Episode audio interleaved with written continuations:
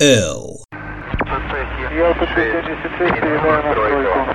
5, 4, 3, 2, 1. Oleg, is there anything in particular from our conversations that you don't want brought up? Like my recollection from our earliest introductions, maybe from Father George or from you, was that you know you'd done agitprop in in Soviet Russia, never got arrested, but um, were warned to leave.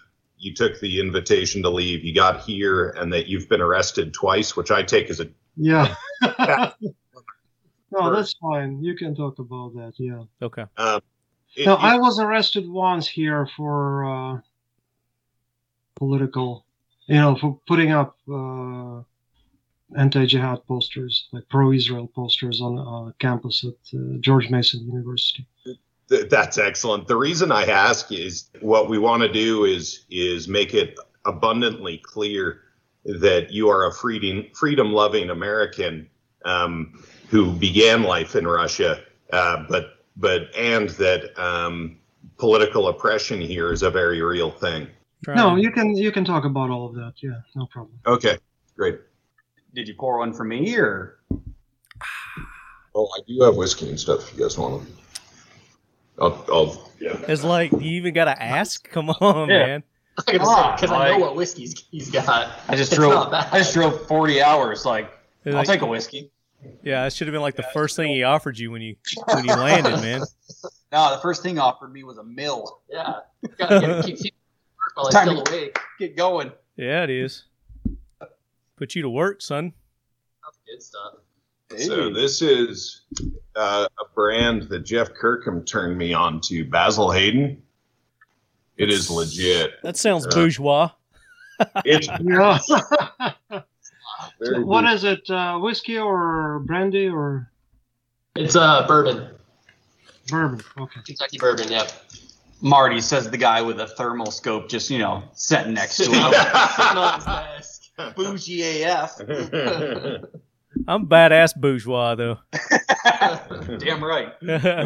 oh, speaking of Brian, um, I'll show you a fine bottle of vodka. Hold on. There we Alright. go. oh yeah. now now we're talking. Now we're talking the Talking Lead show here, comparing There it is. bourbons and liquors. So the AccuFire um, scope, the one to eight, Yeah.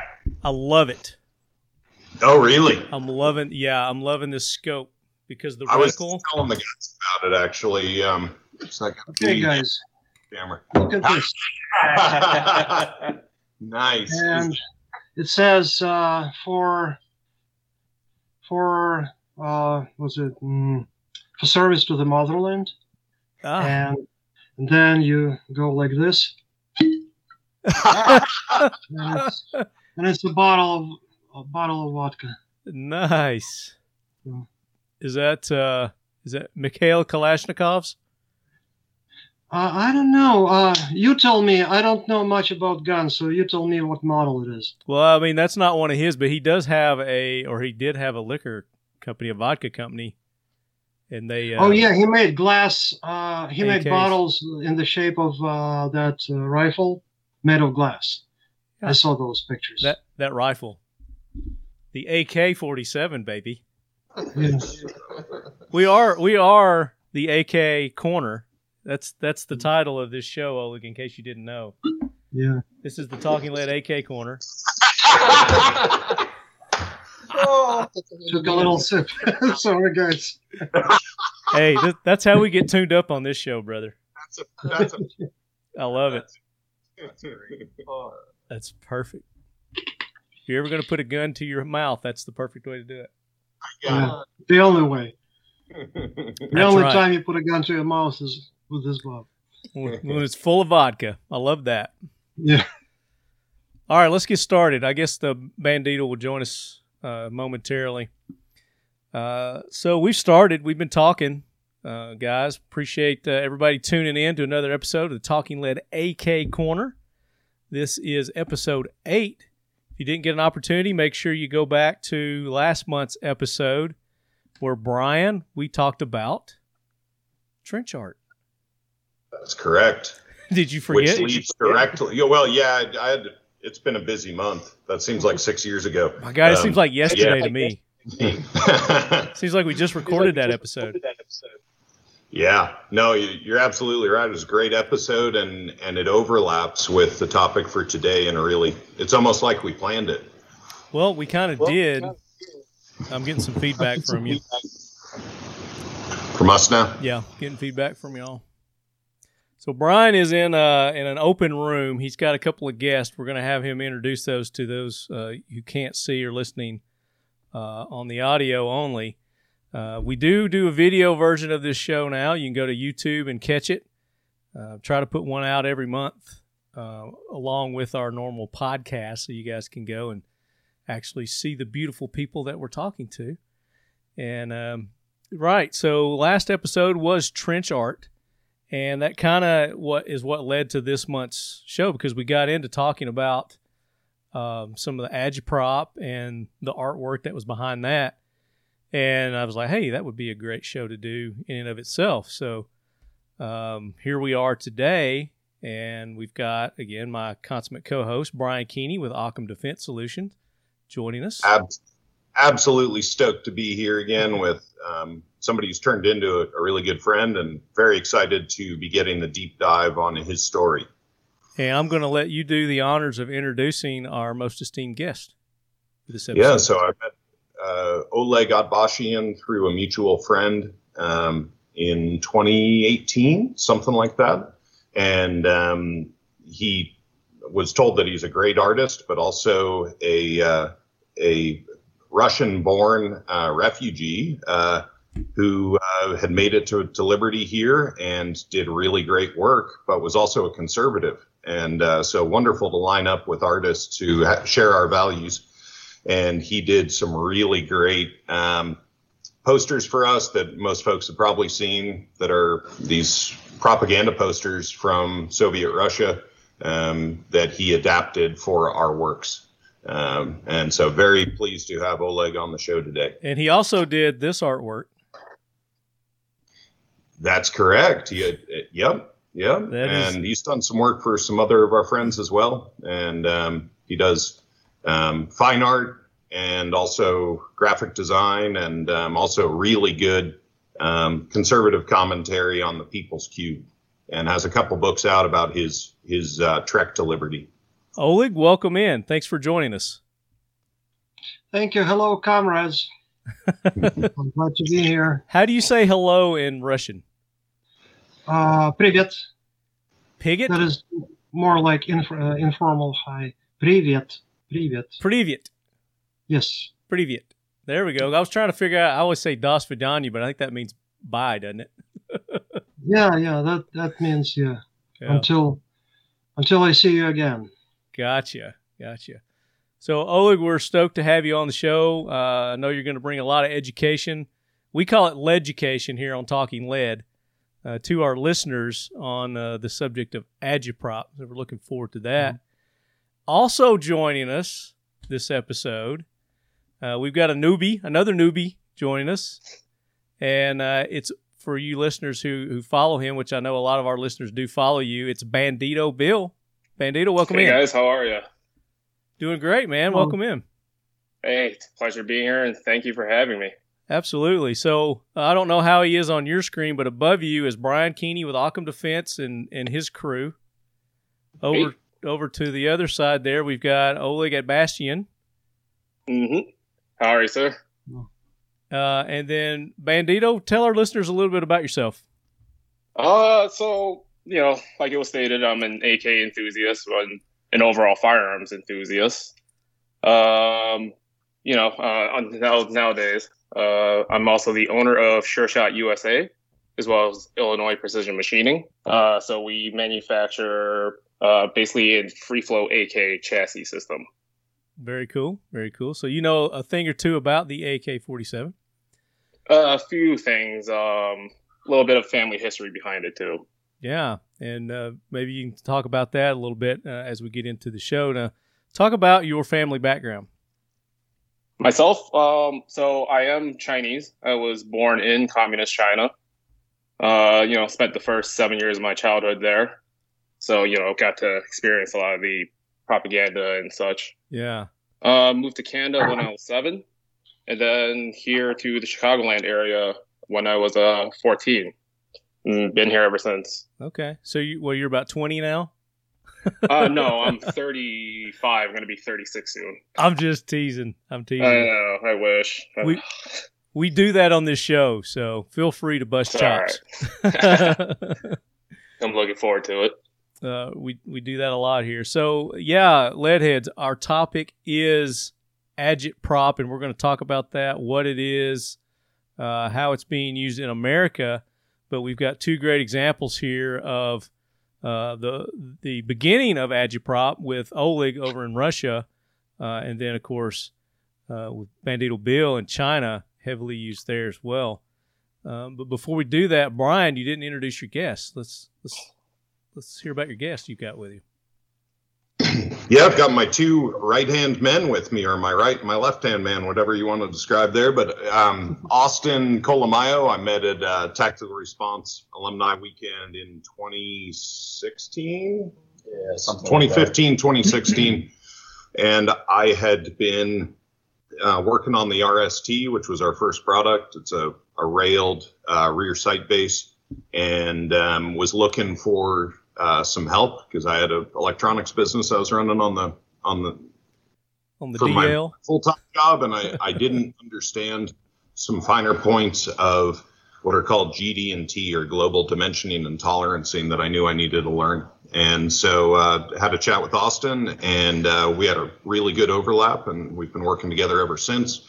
Austin is one of the co-inventors of the Merc handguard, and um, has done most of the programming and machining for um, for our different products like the stocks you know pr- all the parts we make uh, austin is the programmer of those now and um, also develops new tech for us on the production side as well uh, cody came to me in the middle here cody kopp Cody. um, 20, 2018 Yeah. yeah august of 2018 um, as an intern he was a physics math major at university of idaho which is 300 yards from where we're right now.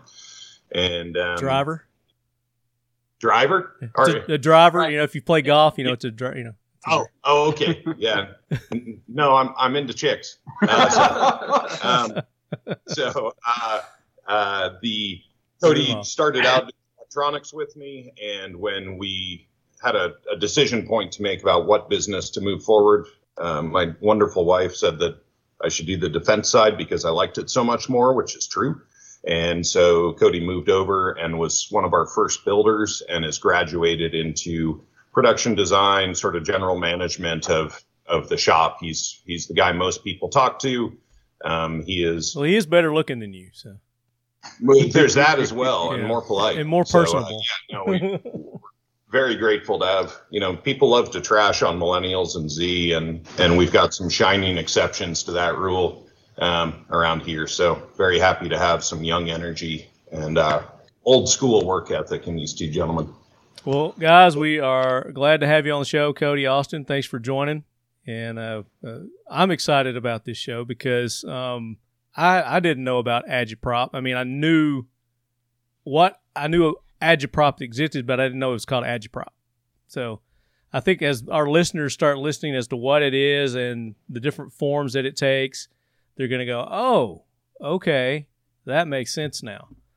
So, Yep. um, my word agitprop was in talking with Oleg because I, I said, Hey, I've got these propaganda posters and I want to do some stuff to them. And he goes, Oh, you mean agitprop? And then I was like, Oh, yes, that's the word for the thing that we all know about. But those really striking propaganda posters, um, among other things, that is kind of the general art form that we're talking about. But um, there's a lot more to it than that. That Yeah. uh, And just to gonna- give a uh, an example, I've got a I've got them up here somewhere. Here they are. So this is an example of what agitprop uh, banners look like. Right. Agitprop is agitation and propaganda, and uh, basically it's uh, the um, a form of newspeak, as in Orwell's 1984. But Orwell modeled his uh, society in eight, 1984 from the Stalinist Soviet Union, and those kind of words, new words in newspeak, were pretty popular. So they just created new words out of uh, the first syllables. So agitprop is uh, one of the newspeak creations. Very good. it's- and that originated, um, was it back in the popular. 1920s? Uh, the word The word itself, now, agitprop has probably been around much, much longer than the term was actually coined, but Right, not in the 20s. I think that right after the revolution in 1917, they started uh, engaging artists in creating uh, visual agitation and propaganda. Not just visual, they also were en- engaging uh, theater troops to send them to towns and villages to perform agitational uh, plays, just very simplistic, two dimensional plays where the bourgeoisie were the bad guys, you know, the, the capitalists, and then uh, the uh, proletarians, the working classes, were the good guys, and they would uh, kill the bourgeoisie and take away their property, and that was a good thing. So th- those were very simple. That was also agitprop. So there are many. It takes many forms. Right. We'll we'll talk about that as we uh, get involved with it. Uh, now, Bill, you said you're from originally from China. You're obviously your your family, your first generation, Mhm. I guess, to come over to America. Um, Yes. Talk about the the exposure that you had to this type of propaganda in China. So, um, my biggest experience with it was with the education system and through media as well. Um, you know, starting from you know the first year in school, they basically destroy that whole idea of individuality. You know, everything's a group drill. You know, you start every morning lined up formation. You know, saluting the flag and you know listening to the national anthem um and all education was obviously state controlled and it wasn't really about learning as much as it was about just cramming in all this information that we want you to know so it was just basically you know memorizing multiplication tables and a scrub version of history Sounds like my And- elementary school experience. Because we would we would get to school, we would stand up, say the Pledge of Allegiance, Mhm. you sit down, and then uh, we'd be taught whatever they were teaching that day. You know. right but you know we also had the uniforms the little red handkerchiefs you know chiefs and everything Catholic school.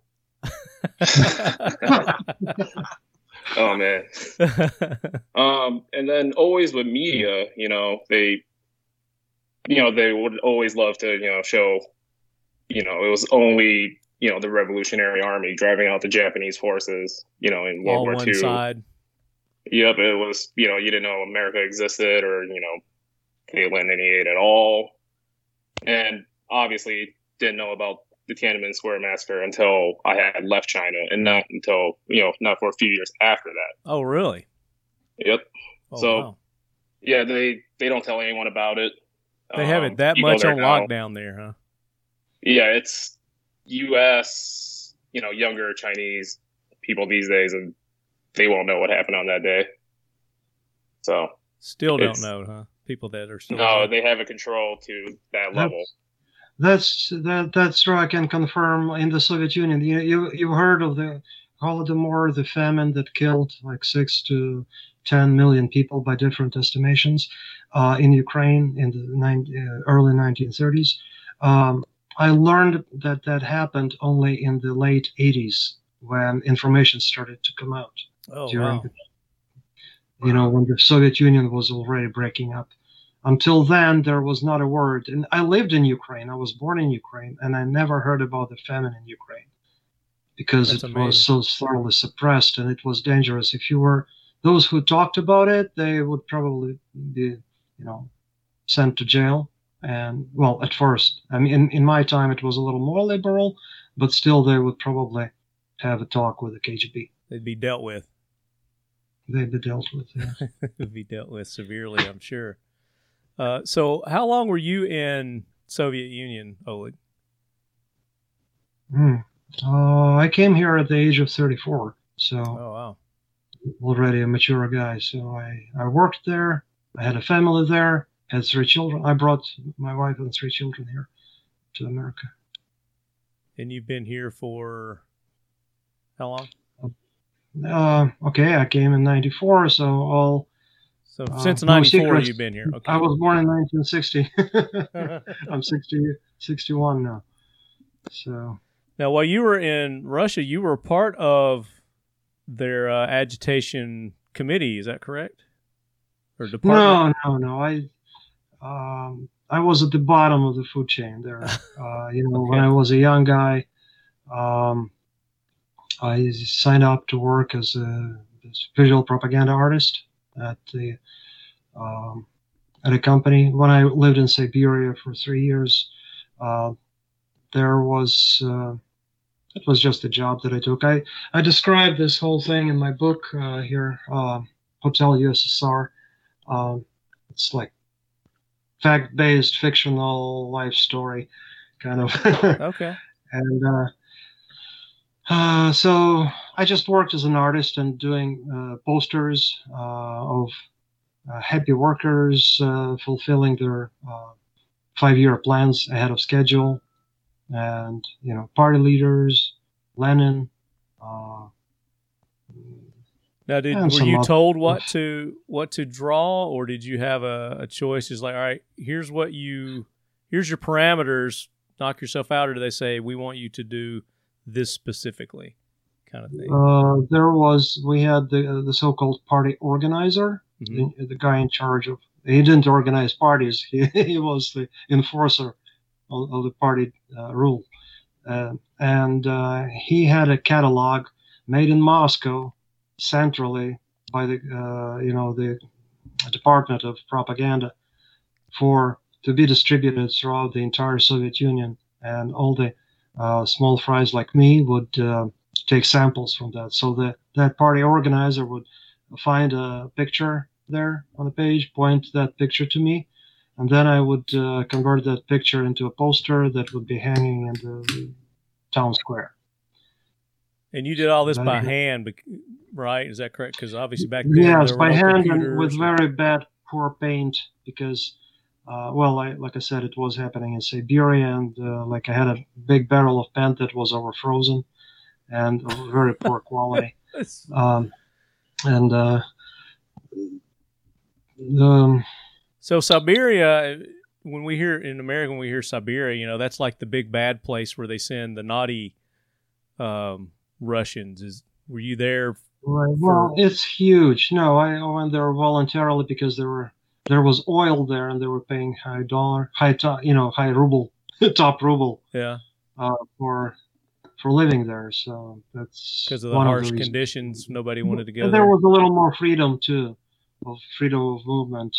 yeah, Where and um, a lot of people there were ex-convicts because Siberia is still a place for prisons, and so a lot of people didn't want to go home. They either had nowhere to go, or they couldn't, so they just stayed in Siberia, and the money was good, so you know. But that, you know, one guy, my neighbor, when he found out that I was uh, an artist, his first thing, the first thing he told me that he suggested that I would uh, help him forge, uh, you know, fake IDs for for guys, um, and uh, what were the fake IDs used for? make good money. Um, basically, it's here in the states you have uh, driver's licenses. In the Soviet Union, they had and but they still have it uh, in Russia and other places. Internal passports. It's like you know if you have a foreign passport. Hmm. So that was uh, similar. It was a book that oh actually I may have one. It still has a hammer and sickle on it. Oh, that would be cool. Yeah, if you got one you could show us. Now, were these just so you could travel within country, Uh, like we have Uh, states no, here? Well, that, kind of. It's like whenever somebody stops you, you have to show your ID, uh, your passport, and it had a passport number. That was your identification number, and then yeah. Okay, here it's a little bit already deteriorated. Um, I don't know if you can see it. This is the cover, and this is the first oh wow, page. Then this is the second page. My name, hair. my signature. This is my photograph at 16 years old when I got the passport. And then later, I don't remember at what age, I had to put another photograph because I already looked older. And then we had uh, the so-called um, what is it? Uh, the marriage record that I was married. Okay. Then children. Um, the children were also written into the passport. And then the the so-called dreaded propiska. It's the um, where you live. You had needed to have a stamp of your residence, and if you leave, you had need to needed to have another stamp, also signed by the bureaucrat that you're leaving that place. And then you had to get another stamp similar to that. So I had these. so um, every time you came and went, you had to get it stamped and signed. Right. I had to show present my passport, and if I I couldn't get a job if I wasn't if I didn't have that uh, record that I, of residence, Mhm. and um, I couldn't get a record of residence in another city if I didn't have a job.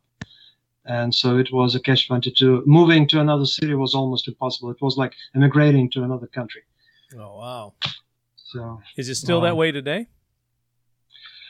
um, I I'm not sure. Maybe it's easier, but um, I'm I'm pretty sure in big cities like Moscow or uh, St. Petersburg, it should be like that because um, it, the whole thing is so centralized.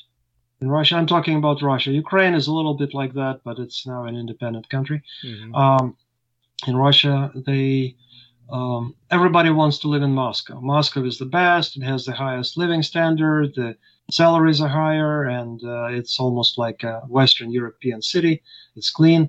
Uh, everything else outside of Moscow is crap and drab. And so um, everybody wants to live there. And if the government didn't control that, then the population of Moscow would be like 50 million people or more, and that would be, you know, problematic. So, Yeah, absolutely. Well, they would just have to expand their borders. You know. But- so population control, you know, it was necessary from the very beginning. The communists instituted that. You, uh, you had to, uh, you needed to have a job. You needed to have a, a, a passport.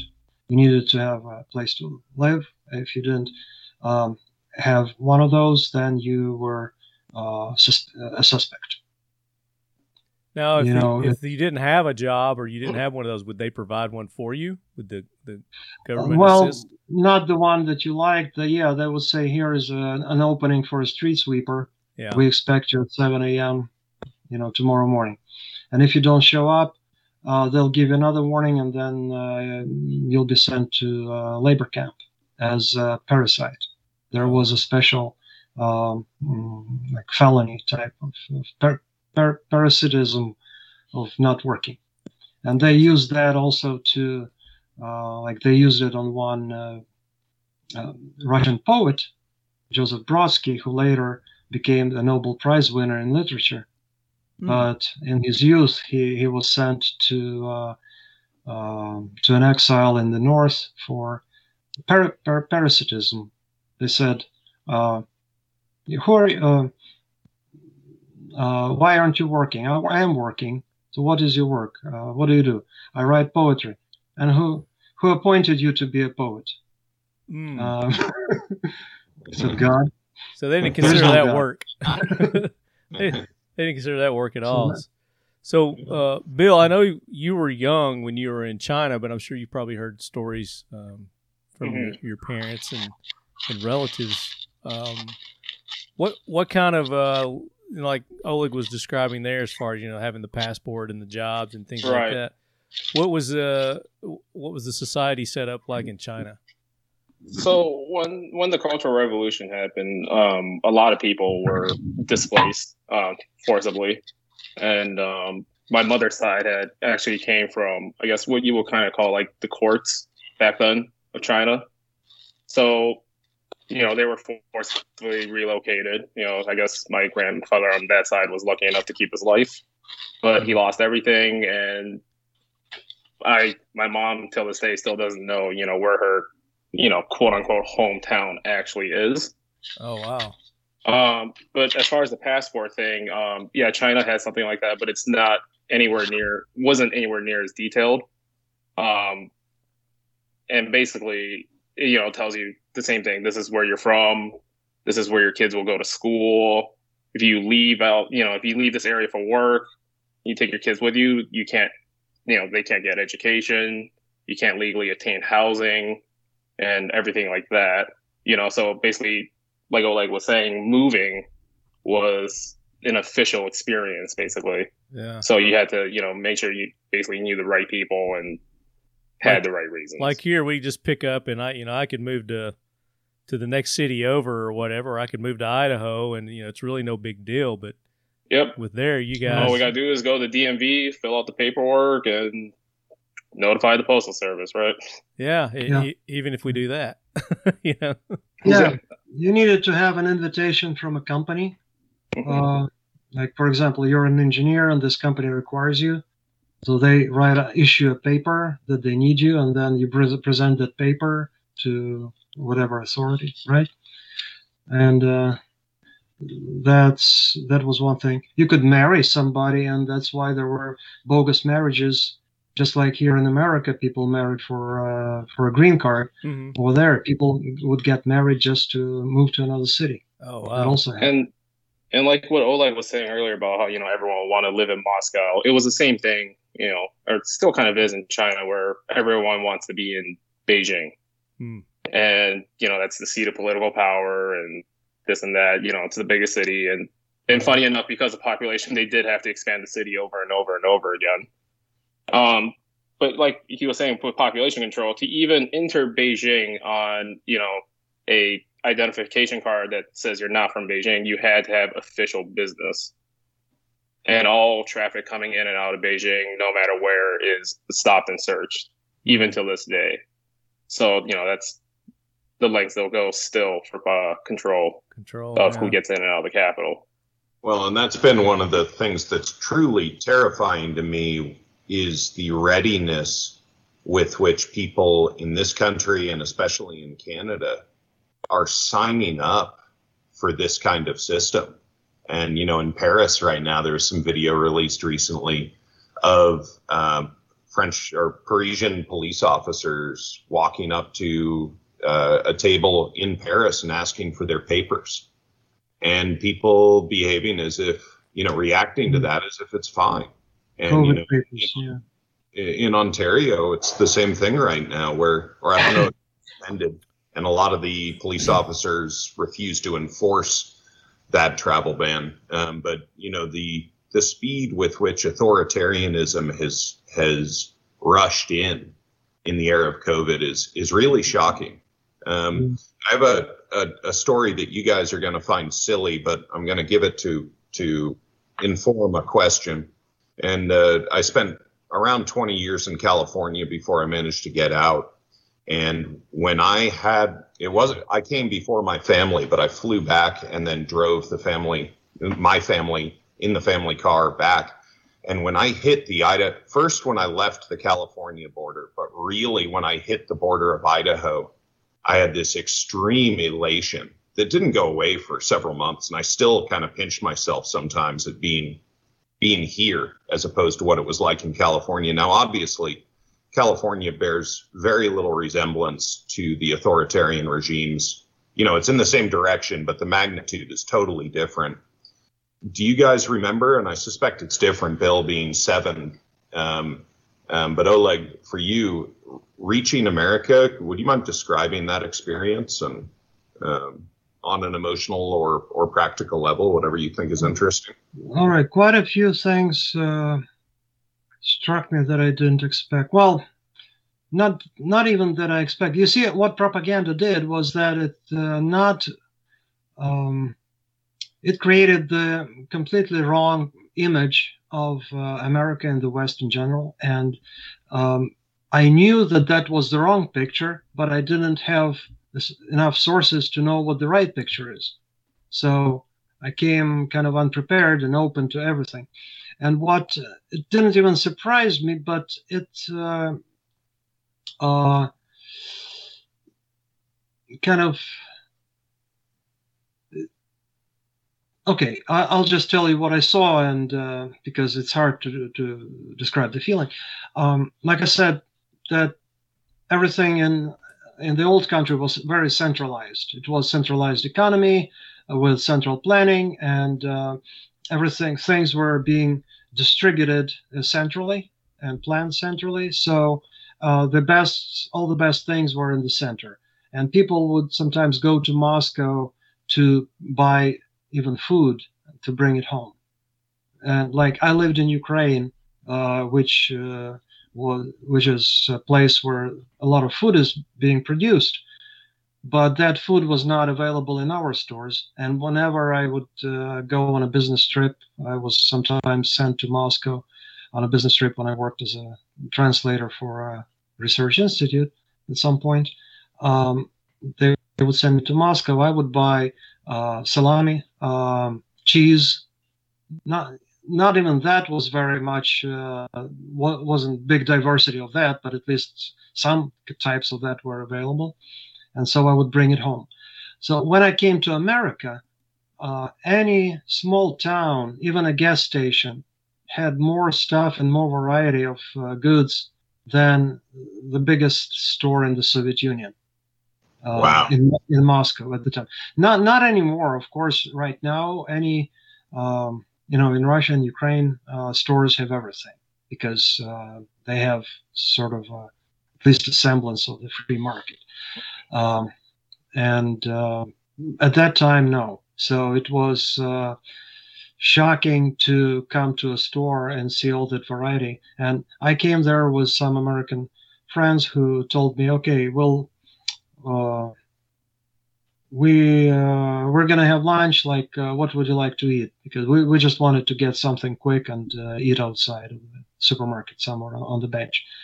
Um, and I was looking at all those things, like thousands of things, and I had no idea what they meant, what they were, because we never had those products at home. So I was, uh, I picked, so stupid. I picked uh, a box of potato salad and a carton of chocolate milk, and that didn't go well together at all.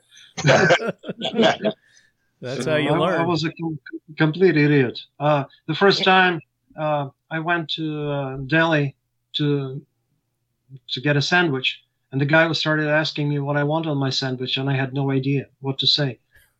Uh, he said, "What kind of bread?" I said, "Bread. I mean, we only had one kind of bread. What kind of? what do you mean? What kind of bread? Um, it has to be white and soft. Okay. So You must have went to Subway. cheese. What kind of cheese? I don't know. What what, what kind are they? Well, there's American, provolone, uh, this and that, Swiss. All right, let's make it Swiss. I never heard of any of those names uh, before. So okay, then what? And so on and so forth. And uh, it it was a torture just to get a sandwich made. So that's Decisions, decisions.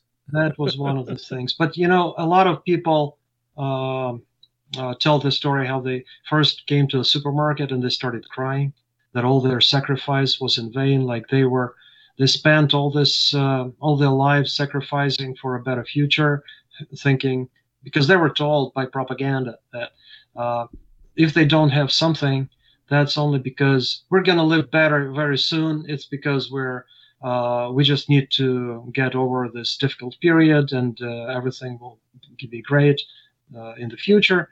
So everybody was uh, waiting and suffering, and, and now they come to uh, to America and see all these goods, and nobody is suffering, nobody's waiting, everything is available. They don't wait for the future; they just have it now.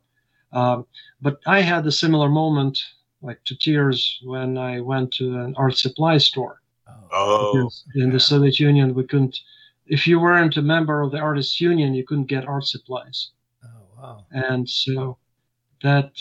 And I came to to this American store. There were so many more more art supplies that I knew existed, and maybe in one store more than they had in the, the entire Soviet Union, and um, that you didn't need any papers to show in order to buy it.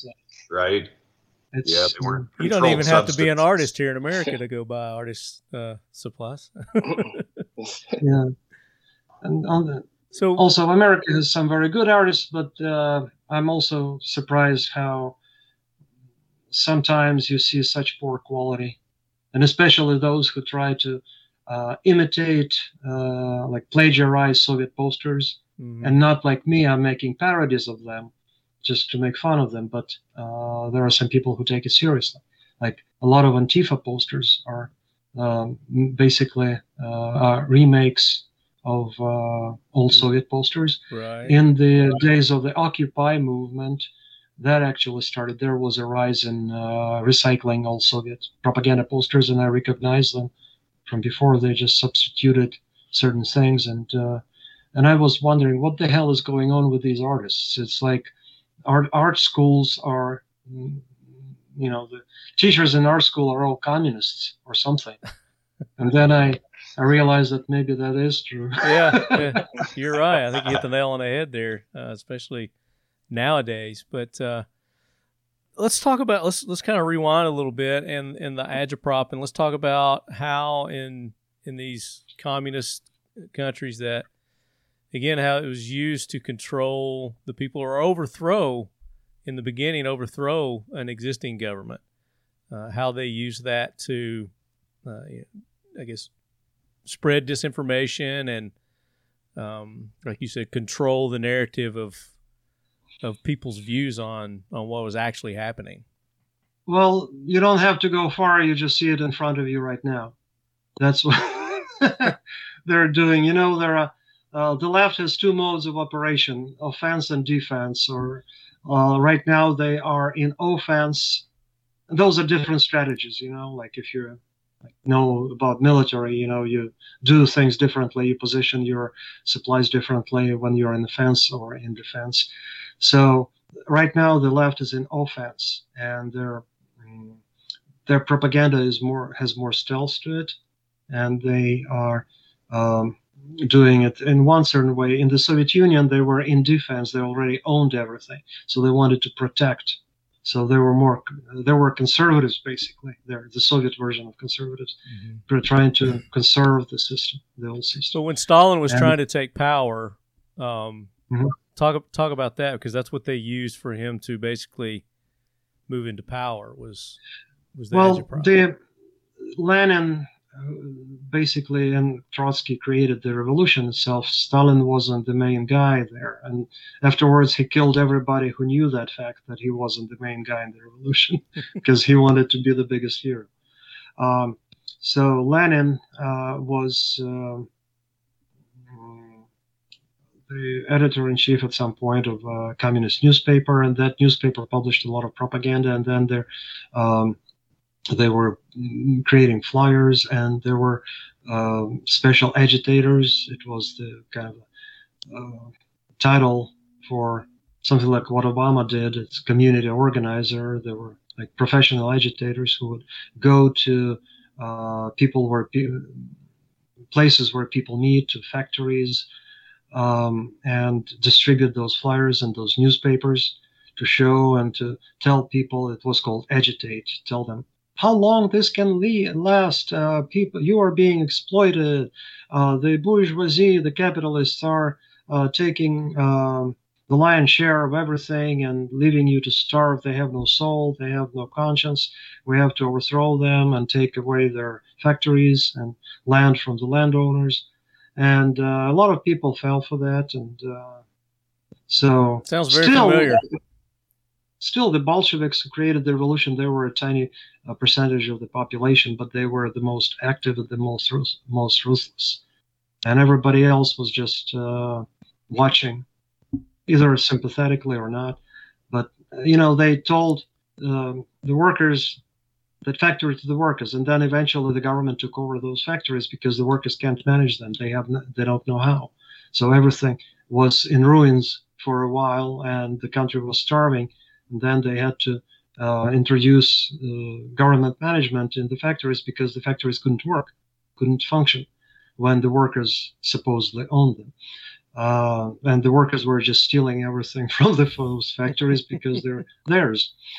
Um, then same thing, they told land to the farmers, and the farmers uh, were also um, happy. Some of them were happy to just go and burn the mansions of the big landowners and uh, kill them and uh, you know take away that land, and then the land was collectivized by the government anyway, and all those farmers, the ones who could work, wound up in uh, either dead or in, in Siberia, and the ones who couldn't work, they joined the collective farms, and the country started began to starve again. you know? So Yeah, we're seeing kind of the same thing, and not exactly. And I'm, I'm I may be misspeaking here, but in South Africa and Zimbabwe, um, both of uh, those situations had very highly developed agriculture, and you know, all, also obviously some real barbarity towards Native Africans or Black Africans. Because at a certain point, when does a Rhodesian become a Native African, even though they have white skin? Um, but in the repossession of white owned farms, the production has just fallen through the floor.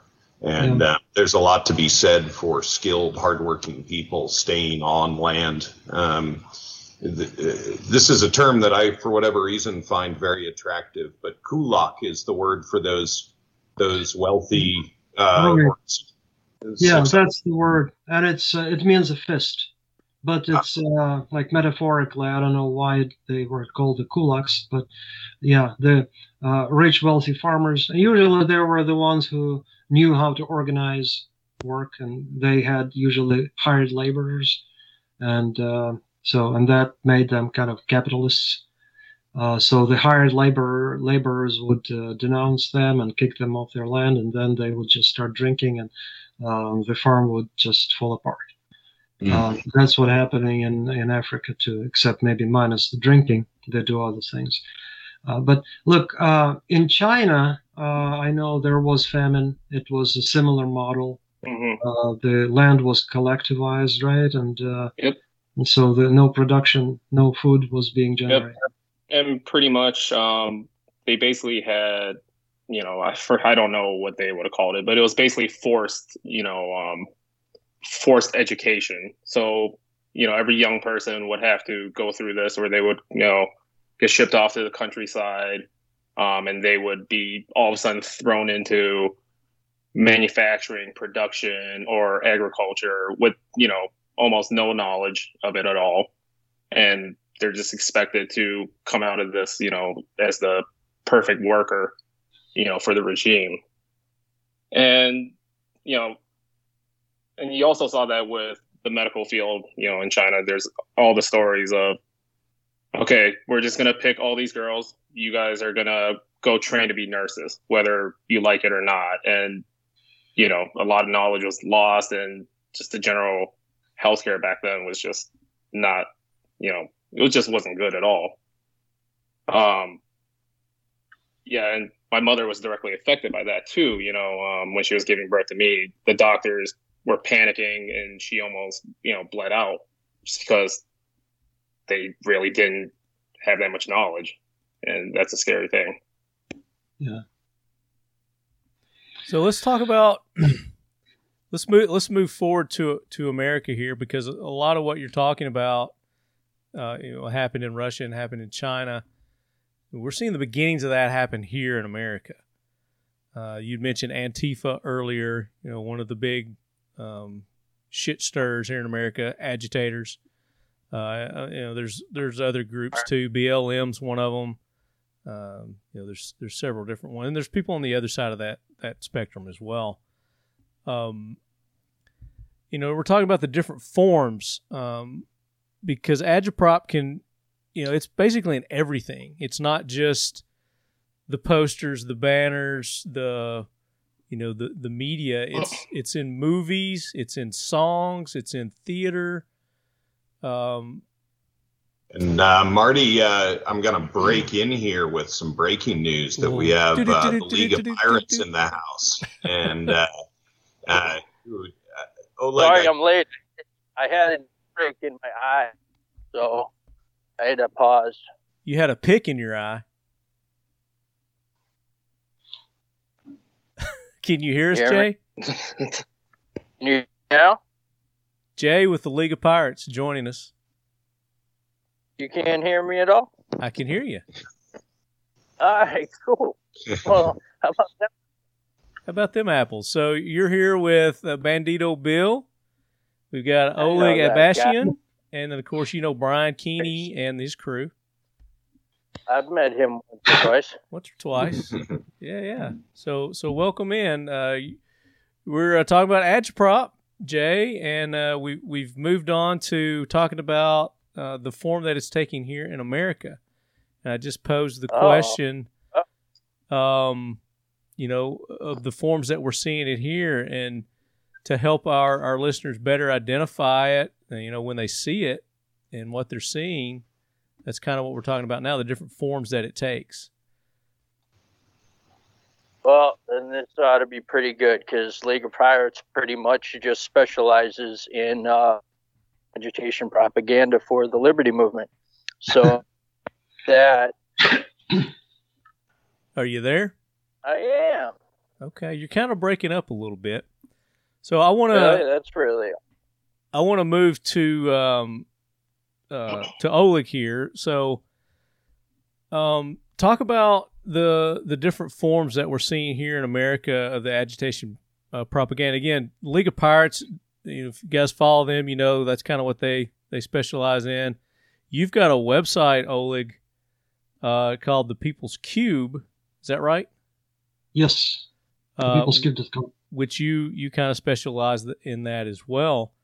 Um, and both sides, I guess, it's not just one sided. This agitation propag- uh, propaganda isn't just one sided. You know both sides are engaging in this, and it's becoming more and more prevalent uh, here in America.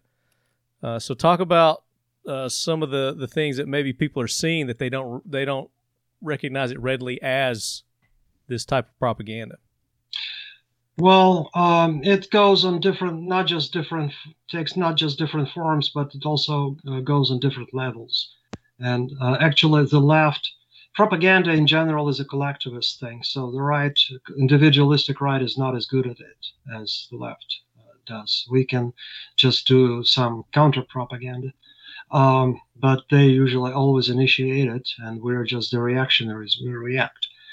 Uh, remember how Obama would often suggest that his agenda was failing, not because it was wrong, but because it was not being perceived properly. The people failed to understand it because they were not paying attention or he was not clear enough. Remember, he would say, Let me be clear. Um, or, um, or maybe because the media was doing a bad job delivering the message. So, Well, Biden says Um, that a lot, also. You know, let me be crystal Well, clear uh. Let me be crystal clear. blamed, yeah, to to every problem or rejection, the the only answer is change the perception. That was in his mind. Uh, change the perception of it in the people's minds, and the problem will cease to exist. It's also the result of postmodernist philosophy, which, uh, with its you know, moral relativism that states that there is no right or wrong, everything is uh, a matter of perception. Mhm. And uh, if you change the perception, the wrong can become right. And that's because uh, the, the left believes that uh, human mind is a social construct, and therefore it can be changed through, uh, through manipulations, calculated manipulations. Remember, we're in the beginning we're talking about the Kantian philosophy. That's uh, part partially where it came from. Um, and uh, today's collective is the government with Biden at the head, but he's not actually at the, at the helm. He's just pretending to be. Mhm. Um, so they are uh, transforming America, and the mainstream media is performing the propaganda role of the, you know, they're the propaganda arm of the Democrat Party, and uh, they create a simplistic two-dimensional picture um, for us um, of how great all the Democrats are and how successfully they lead the country, while everyone with a little bit of a brain knows that. Uh, you know, we just see uh, failure and uh, destruction. And just like with the resignation of Cuomo, he was uh, Oh yeah, the, he um, great example. he had to resign uh, officially because of the sexual harassment claims, but and that was probably made just to preserve uh, his legacy as a governor. And uh, Biden just said he did a hell of a job, but basically he is a murderer who uh, Mhm. killed thousands of elderly people by sending them to the COVID hospital, to uh, the nursery The homes, nursing homes, COVID yeah. patients. Absolutely. Um, and I don't know if that was the plan, but uh, apparently his uh, bloated budget uh, with a big deficit um, could be a little bit cured by dispatching all those old people who no longer needed uh, any government support. Yeah. So I don't know how much of that factored in, but uh, he's an evil guy. But anyway, what I'm saying is that uh, the the propaganda uh, tried to create the picture of uh, Governor Cuomo as the hero, who was very successful in leading the war, while at the same time Florida was a hellhole of sickness and uh, disease with uh, Governor DeSantis, who Yeah. didn't know what he was doing. Well, in reality, everything is the complete opposite. Contradiction is the heart of the agitation propaganda. It's contradiction. They try to contradict. contradiction. But also, you know, propaganda is a simplification of reality. So the drawing simplified two-dimensional people on a propaganda poster is the same as flattening individuals under an ideological press, squeezing out and discarding their humanity, and leaving only a single arbitrary characteristic, whether it's a gender or race, their nationality, profession, ethnicity, or uh, religion, and um, that uh, creates a simplified two-dimensional um, vision of the world in the minds of the target audiences. hmm It's not a very complicated picture, uh, so, and such a vision lends itself perfectly into the simplified uh, art of visual propaganda. That's what it is. It's flat two-dimensional images that uh, desc- describe the reality in a simplified form. And uh, unsurprisingly, propaganda works best for collectivist ideologies that uh, scorn and dehumanize the individual. Collectivist uh, vision of an ideal society in itself is much like a propagandistic poster. It's flat, simple, often embellished, and always lacking details, which is very important. They never talk about details. In general, it all looks great, but when you look into at the details, Yeah. And of course, they're Um, always twisting the, you know, the the facts to meet their, you know, their agendas, uh, twisting and and matching. Even though you know what they're saying, it, we can tell on the onset is just doesn't make sense. You know, especially with all this COVID, you know, bullshit. Perfect example of of the agitprop that they're using to push and promote this, you know, this vaccination agenda.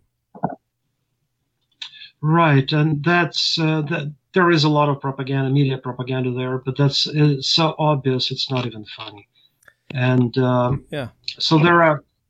So that was uh, I touched on the government propaganda a little bit, uh, but now we have uh, something like grassroots propaganda, if we if you can call Antifa grassroots because they're all organized from above, but there are enough.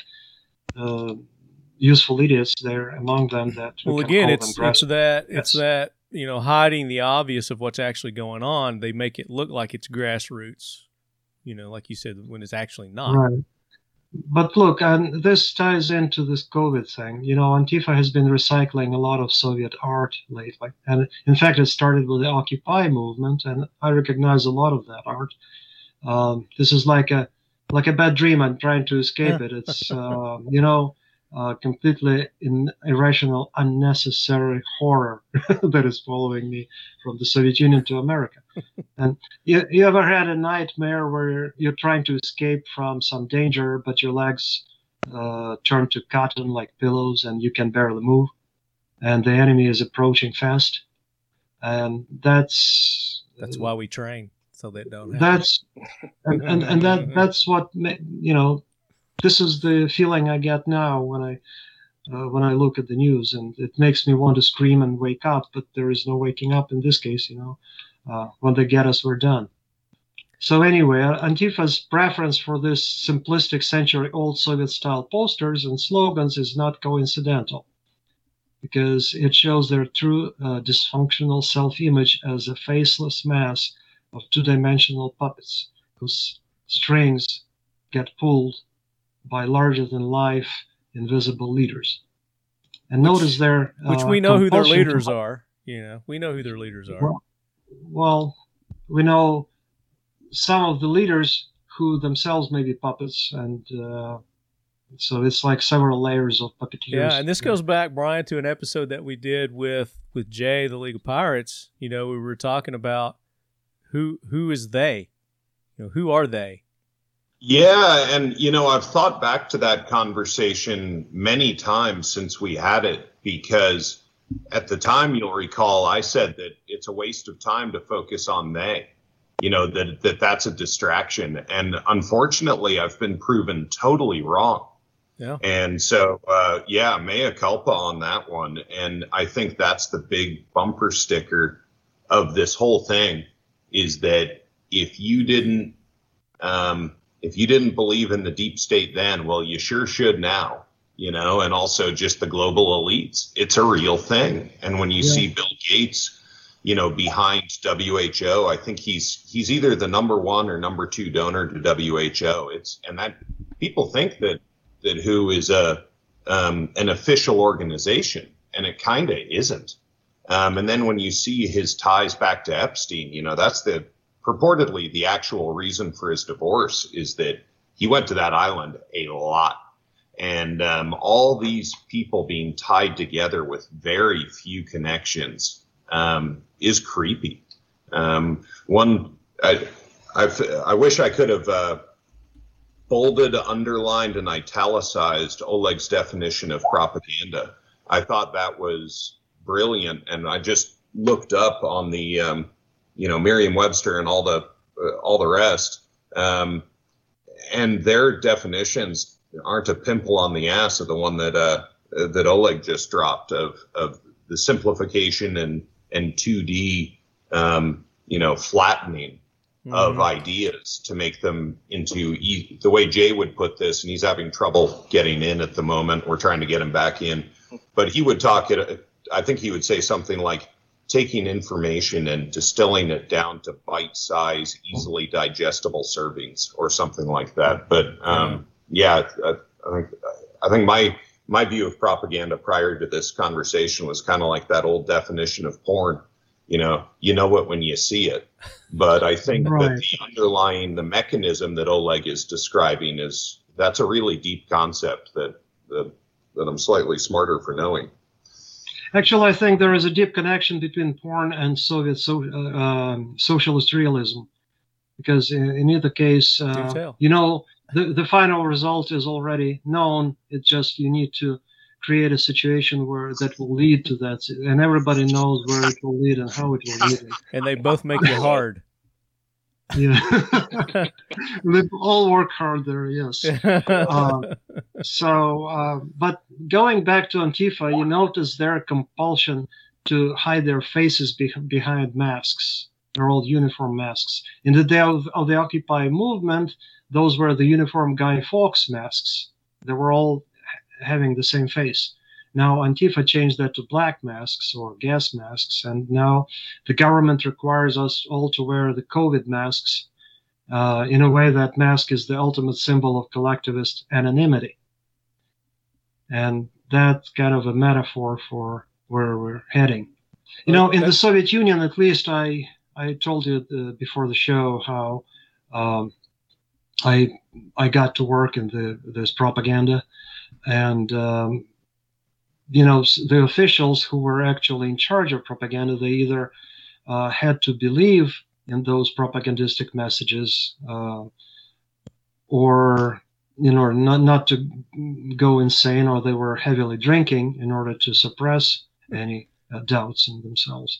And then for others, those posters mostly served a decorative purpose, uh, which is was more common in my day and age when I was working. Because when I was this propaganda artist, I in, in America you have a lot of uh, bright spots in the streets, all these uh, uh, billboards and uh, advertisings on the walls of the buildings.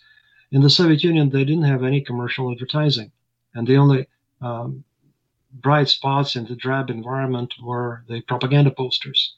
So sometimes people were even grateful they didn't. because they are very same bright and attractive, you know, and that, that's by Yeah, design, we- obviously. Yeah. towards the end, you know, uh, already in the 80s, nobody cared what was on those posters. They were just there for decoration. And a lot of people wouldn't even uh, read them. You know, it just uh, it was just a bright spot, uh, just an accent in the landscape. Uh, but you know, that's the the uh, the Soviet artists had no other way of doing it. You know, uh, and they were that was also a way of getting a living wage. But uh, the Antifa graphic artists, on the contrary, do their this quasi-Soviet propaganda by choice, and they create these two-dimensional representations of life and people based on their two-dimensional vision of humanity. That's why they're doing it. The, No, the driving the- force behind their artistic and spiritual self-mutilation is a matter for another story. Of course, I mean I can talk. we can have another show Yeah. just for about. Who was going to talk there? Oh no! That'd be a Do you really think? Well, do you think you know the popularity of you know former Soviet propaganda art is popular? You know, with some of these younger generations or groups because of pop culture. You know, with the you know Che Gu- you know Che Guevara shirts and things like that.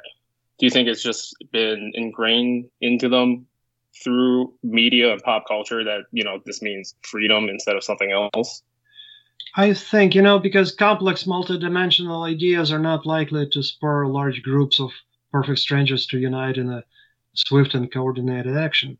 So um, that can only be accomplished with a simplified message that isolates a single common characteristic in different people and exaggerates it to the point of existential importance. So um, you can, in order to do to organize all these uh, kids into action, uh, the whoever the masterminds behind this whole movement uh, were uh, had to create to answer your question uh, this kind of um, um, recycling you know re- resurrect the old soviet propaganda. Um, remember james carney oh what's his name? James carney right? The uh, obama spokes- spokesperson.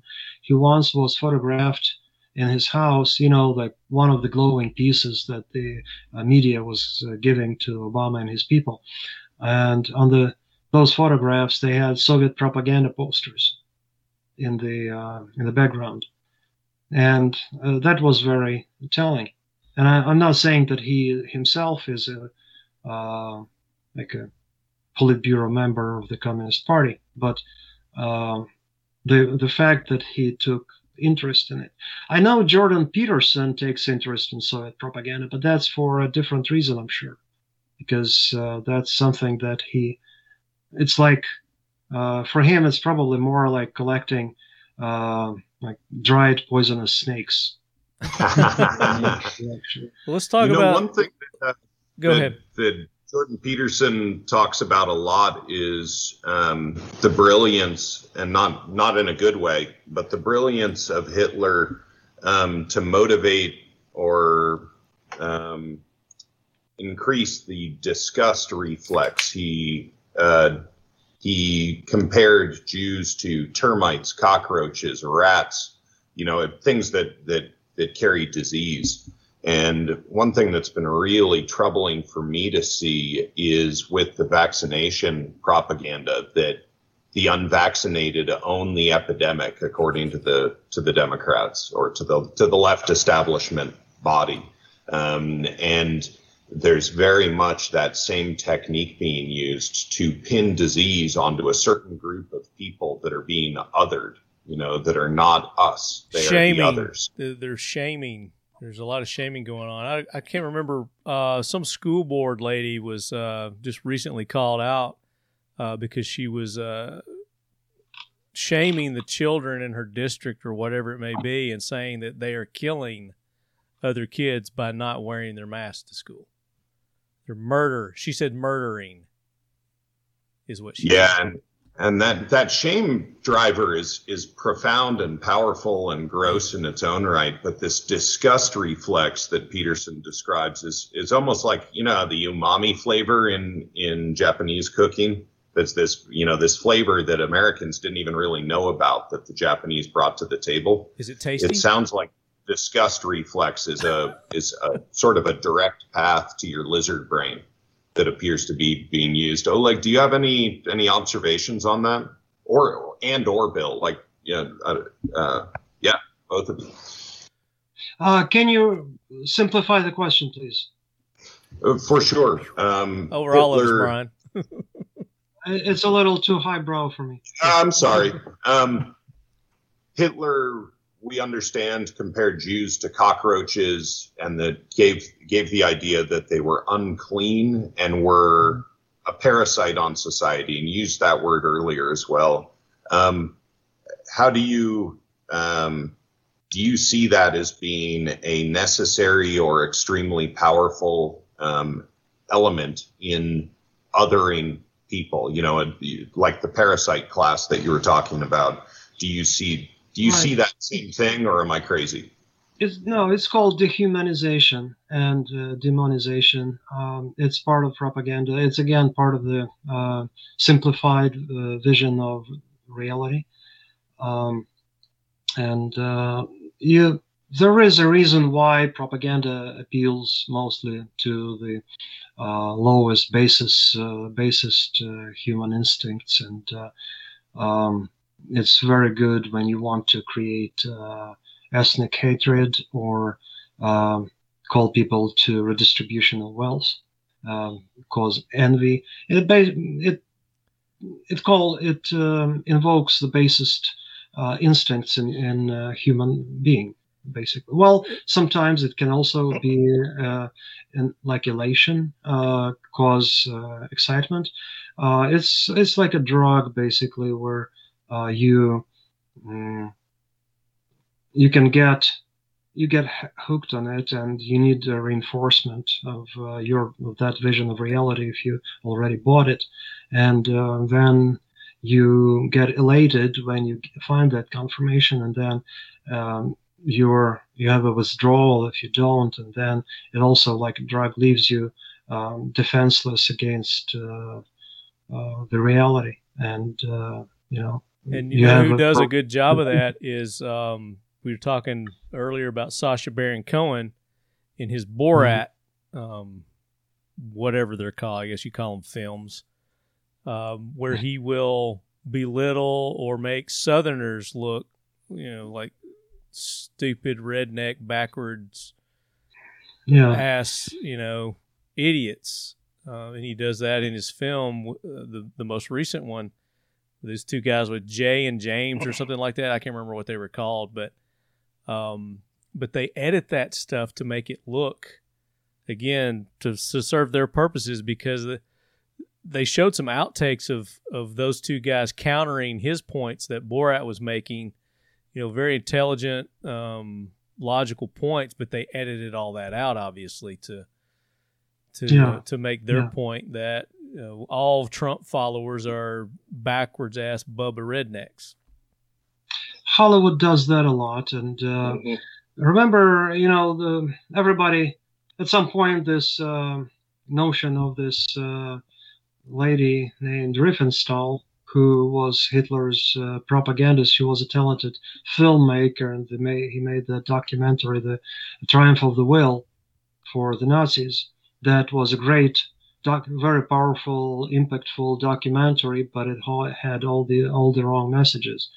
Um, but it presented it in the uh, most uh, beneficial way. So um, all these leftists are wringing their hands and uh, trying to, uh, you know, talking about how is it possible that a talented person could take the side of the Nazis without realizing that they themselves are doing exactly the same thing. Um, they just, you know, the anti-fascists today are the fascists of today are the anti-fascists. I saw a meme today. Of course, memes are, I guess, the new agitprop, um, one one of the forms of agitprop. But uh, it was talking about, you know, if you ever questioned if you would have followed the Nazis, you know, f- fell into their their way of thinking. Um, are you wearing a mask? You know, kind of thing. So it was just basically pointing at people as like, yeah, I mean, if you're gonna if you're gonna give in Right, and you're gonna yeah. follow something, this is the start of it. This is how it starts. Yeah, you It's know how they uh, to- talk about they talk ironically about or sarcastically about the good Germans, meaning that the good Germans were the ones who went along with the Nazis, but and they were just being good citizens. They they were following the orders. But aren't all these uh, Biden supporters, all these people who wear masks while driving in the cars alone are aren't they being good Germans? They're being Um, good Nazis, aren't they? Yeah, Yeah. they are. Um, so, mm, what I was going to say that um, the the government needs to, you know, the powers that be uh, need uh, forced consensus, and propaganda helps them to do that, and it makes it easier to stay in power and continue to do what they're doing. And a dumbed down perception of reality that they're enforcing um, is it desensitizes us and to the evil around us that they create, and that um, this suppression of human nature in human beings makes it easier for people to become monsters. That's the result of propaganda, and it brings us back to the Nazis. We all know that the Nazis were monsters, but what um, was to a large extent that was to a large extent the result of the totalitarian propaganda that they were exposed to. But in, in the Soviet Union, um, uh, they had quite a few monsters as well, although although the left doesn't like to talk about that. Uh, and uh, those uh, people reported on the dissenters. They uh, created and maintained the gulags. And who was uh, killing and torturing people in the gulags? Mhm. The same Soviets. Just like they're and- doing today here in America is like report your neighbor if they're not wearing their Yeah, mask. exactly. And all of them, uh, or at least mo- most of them, thought of themselves as good people, doing good. Yeah. Good, like good Germans or good being a good Nazi. Yeah, exactly. Yeah, um, So they were doing good, necessary work for the common good. Uh, they all cared about the, and the Nazis also cared about the common good for the German nation. Uh, the, the the Nazis also thought of themselves as good people, doing good, necessary work for the common good, and a single, uh, not a single one thought of themselves as monsters doing evil work. Um, they needed That's true. propaganda to sustain that illusion.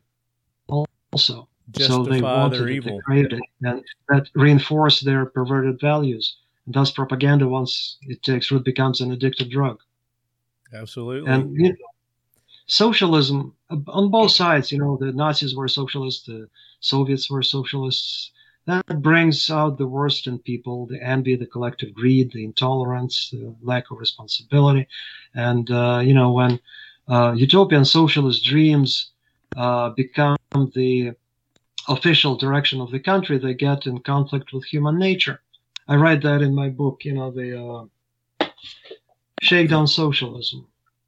Hold that up a little 10 years closer to the to the camera. I'm gonna pop it up here. So, uh, Oleg does have some books, and we're gonna talk about those here a little bit and where you can go get those. And um, so let's The, let's um, do this. Let's let's back up a little Mhm. bit, and um, I want to I want to go to our other guest here, and you know we're kind of identifying here in America uh, different forms and and and where we can maybe identify agitprop and we've talked about a couple of different places but we haven't really gone to social media yet which is the biggest largest dissemination of of agitprop that that's available so let's go to bill and um, bill give some examples of maybe some agitprop that you've seen um, not necessarily on social media but you know other youtube it's everywhere Right. Um. So, you know, one of the big places that we see it now is definitely Hollywood, right? And one thing that they don't really want to ever talk about is how they can satisfy a foreign market all of a sudden. So now, you know, they're spending time to make China look better in movie because they want the box office sales there. And slowly that's just injecting, you know, more and more of you know, anti-capitalist ideas or, you know, that maybe China's way greater than it is. yeah And with social media, it's funny that you bring up the whole meme thing yeah because you see a lot of these anti-American memes now and these memes about, you know, getting vax and our healthcare system. And you're even seeing a lot of, I guess what you call them influencers jumping on, you know, on the trend because that's what media has been talking about and that's what the common good is they'll just jump on the trend and you know promote something like getting the vaccine without even having any information themselves because it's the hot topic and that's going to get them more clicks it is the hot topic at the moment that's what's going to get them seen you know, oh, this person's way more acceptable. Advertisers will like them more, and you know, slowly they just start building a new normal. Yeah. So very, very disingenuous on the the social media, especially like you said, those the bigger influencers when they're posting something, they've got ulterior motives as to why they're doing that, and usually it's financial. It's like they, they can care Absolutely. less of the message they're they're posting or sending out, and probably ninety percent of them don't even know because they've got somebody else running that for them. You know, the yep, and the trash they're posting. and you know their followers their viewers, you know, they'll just almost blindly follow them because you know as someone that's an influencer on social media or YouTube or anything like that, you do get to know them a lot more personally. yeah, you know so you feel like you have this personal connection to them and whatever they say you know must be right because i like all his other ideas or his or hers other ideas. what I so find this also must be interesting is, and Jay may have talked about this, um, but like these groups, like an Antifa, we'll just say Antifa or BLM or whatever, they'll start a a social media page that's conservative. And you know, they'll get all these conservative people, you know, and they'll get, you know, 20, 30, 40, 100,000 followers and then they'll change their content that they're posting to be the opposite, contradictory. But yet, all these people that were following them at that point were following them because it was, you know, something like pro gun or something like that. And then they switch it to, uh, you know, Black Lives Matter type type content. And then they've got all these because, I mean, I'll follow somebody and I may not ever see anything that they, you know, ever post though. And that I think that's what the majority, a lot of people do is they'll start following somebody because they see a post that they like and they're, oh that's relates to me and that's cool and I you know I like that stuff. Um, I thought that was very interesting and that's a form of agitprop there too. Is you know they'll sucker somebody into something and then you know they'll switch it on them, kind of deal. yo yeah and it's you know it's, like you said earlier it's not these people a lot of times doing it themselves it's you know they have producers or managers or whomever Well, else there's big there's big corporations and things behind this. You know, big absolutely you big know organizations through and- advertising dollars through everything else and I, I think there are other governments involved too. I think there's you know there's Russians, there's China, there's Chinese behind this too. That Oh, absolutely. You're seeing videos, you know, quote unquote informational videos popping up on YouTube that's clearly labeled that it's sponsored by foreign governments. hmm But, you know, these are facts about America, right? right, exactly. So, Yeah, Did you guys catch um, John Cena was doing Yeah, media like a presser and was speaking, I think, in Mandarin, but I don't, I don't know. Um, and he accidentally called Taiwan a country, and uh, he did this. I only could hear the translation that he did this, you know, ridiculous, overdone apology for offending the people of China. Would you mind speaking to that briefly, Bill? And how's his Chinese? Like, it, the the better it is, the more it worries me. If you know what I mean. Right. Yeah. No, It's- it's, um, you know, sim- simple phrases like that, uh, you know, a lot of people can end up learning. It is, it is a very hard language to learn. You know, I still struggle with it from time to time. Um, but the whole Taiwan situation, you know, it's China till this day, we'll say it's part of, you know, communist China. Nothing ever happened. It's not like, you know, during the Cultural Revolution, the Democrat Party left over there. No, no, that never happened, you know. but you made So- a you brought up a good point a minute ago about Hollywood kowtowing Mm-hmm. to um, China because the box office sells. You know, they want the box office sales, and you know, there's certain things that they will do and won't do and put in their movies because they don't want to offend their Chinese market. Exactly. You know, it's you know, from what I've heard, the you know the remake of Red Dawn was supposed to be you know with China as the you know the antagonist, but no one wanted to offend them. So you know, North Korea, here it is. You know. Yeah. Yeah, they'll they'll just call it the red pawn instead. And uh, you know, he just uh, Cena has just finished uh, filming his uh, next movie called Career Suicide Squad. Career Suicide Squad. I like I. I would suggest to not to call it China or Chinese, it's Chinese Communist Party, the CCP. That's Very Right, right. Not the people itself.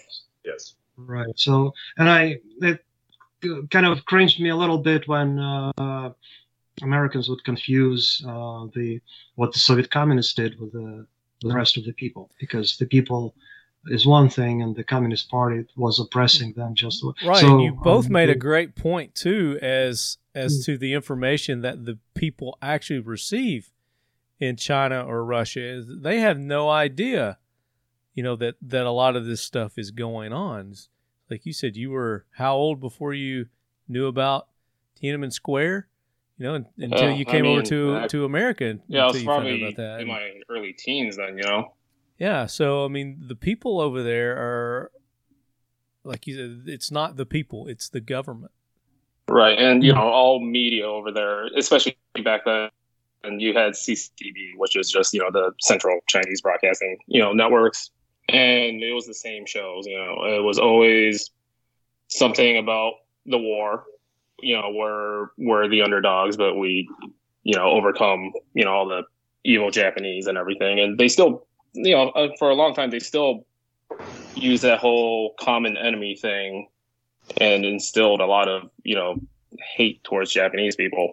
Yeah, That's And, very uh, t- typical of propaganda. Speaking of propaganda, um, it requires to pit people against one another. Again, it's a simplistic vision of reality. Uh, in uh, China, they hate the Japanese. Same in Korea. Like uh, North Koreans are, all their movies are about the fights with the Japanese. And in in uh, well, I probably also with Americans, you know, since they had that war in the fifties. Uh, but in in Russia, the cult of the Second World War, uh, which they call the Great Patriotic War, is still very strong and it's being um, massaged by the government uh, all the time. So they still continue to talk about it and make movies and uh, how the, make the Germans the, the worst enemy. And they need the image of the enemy. So basically, the Germans represent the entire West. And so we are um, always fighting, we're always being attacked. Uh, we uh, need to stay together against this uh, Western enemy, um, and we need to hate somebody. So in China, it's the Japanese. In Russia, it's the Germans.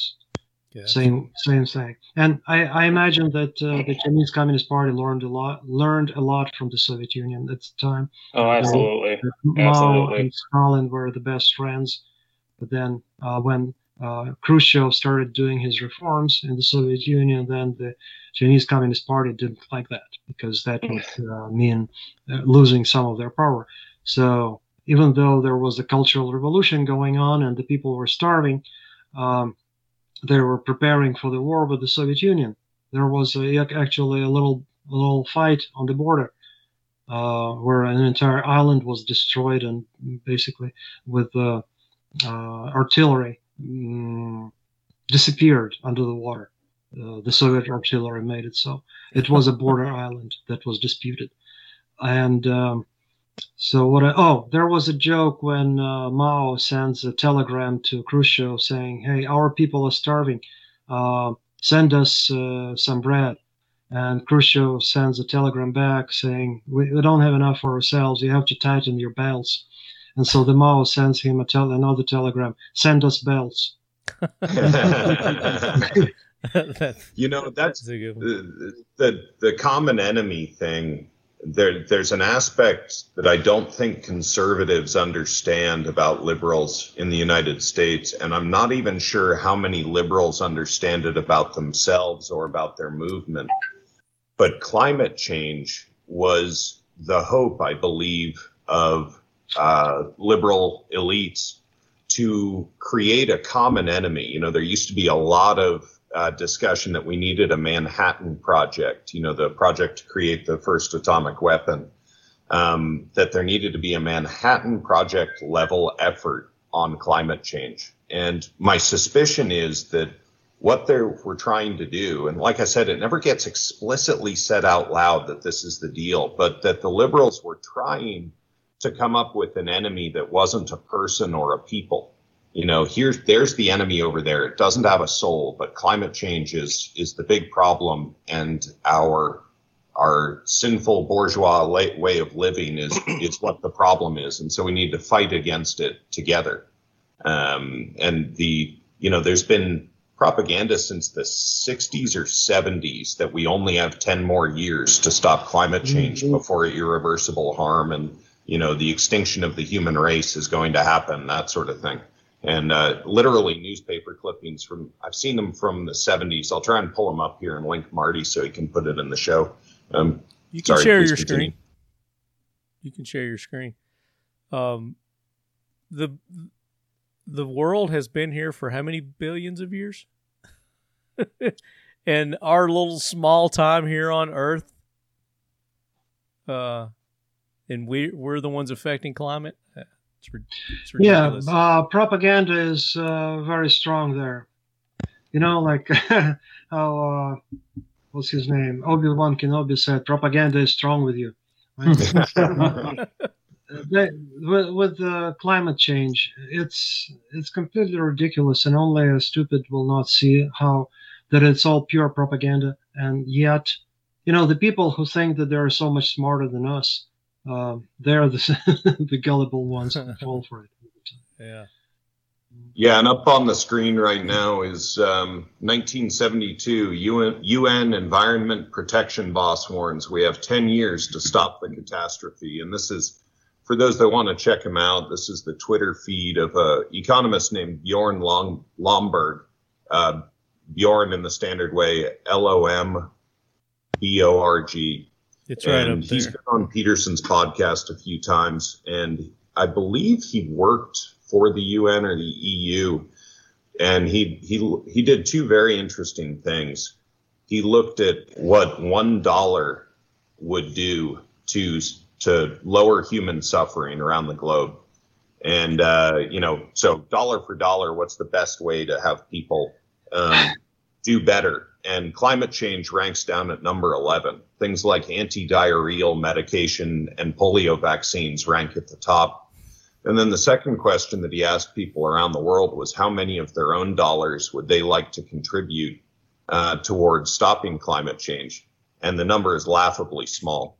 And so it, it he does. Um, you know, uh, Oleg was skillfully talking about the devil being in the details, and that the details are not part of the conversation with collectivism. And Bjorn Lomborg is the guy with all of the the, the dirty laundry on climate change, while still not at all contesting its existence. He's That's still alive? The argument. Oh yeah, he's he's our age roughly. Oh, we need to get him on the show. I, he's kind of a big deal, but we He's kind try. of a big be- deal. Okay, he's like a Joe Rogan deal. So Yeah, he'll never be on my show. Level dude, but we, we we should try. I, that's a that's a pessimistic. The Talking Lead podcast is among the most prestigious. Oh yeah, of course, of I'll- course. I'll give it a college so let's do this. I want to go because we're running long on time. I want to I want to go to our listener questions because we got a we got a lot. We got a lot of listener questions here. But before I do that, I want to make sure. Does anybody have any more questions uh, for Oleg or for Bill or for Brian amongst uh, ourselves here? I actually had one for kind of both Oleg and Bill, just with how you guys talked about the propaganda and how detailed information was controlled all the way down to you know his, history being scrubbed and things like that. What you see in the states now with certain words being filtered from social media and you know having to change content filters manually because they're just starting to hide certain things. Um, So I don't even think you need to see it in social media or anything like that, um, or education. It's the fact that you know we're already steady erasing America's own history, right? You know, slavery was wrong, all that stuff, this and that, but you know, you're basically trying to put white out over what our history actually was, right? Turn a blind eye to it, and just instead of setting it there as a reminder of you know what it was and maybe we don't want to be like that anymore but you know they're just steady getting rid of all these things and soon enough you know the words are probably not going to be existing in common usage Yeah, word manipulation is a big uh, art in their um, in this propagandist community, so so to say, if you will. Um, remember, there was this guy. Uh, what's it called? Kind of sounds like Jackoff, his last name, and uh, remember Rush Limbaugh was making fun of his name too.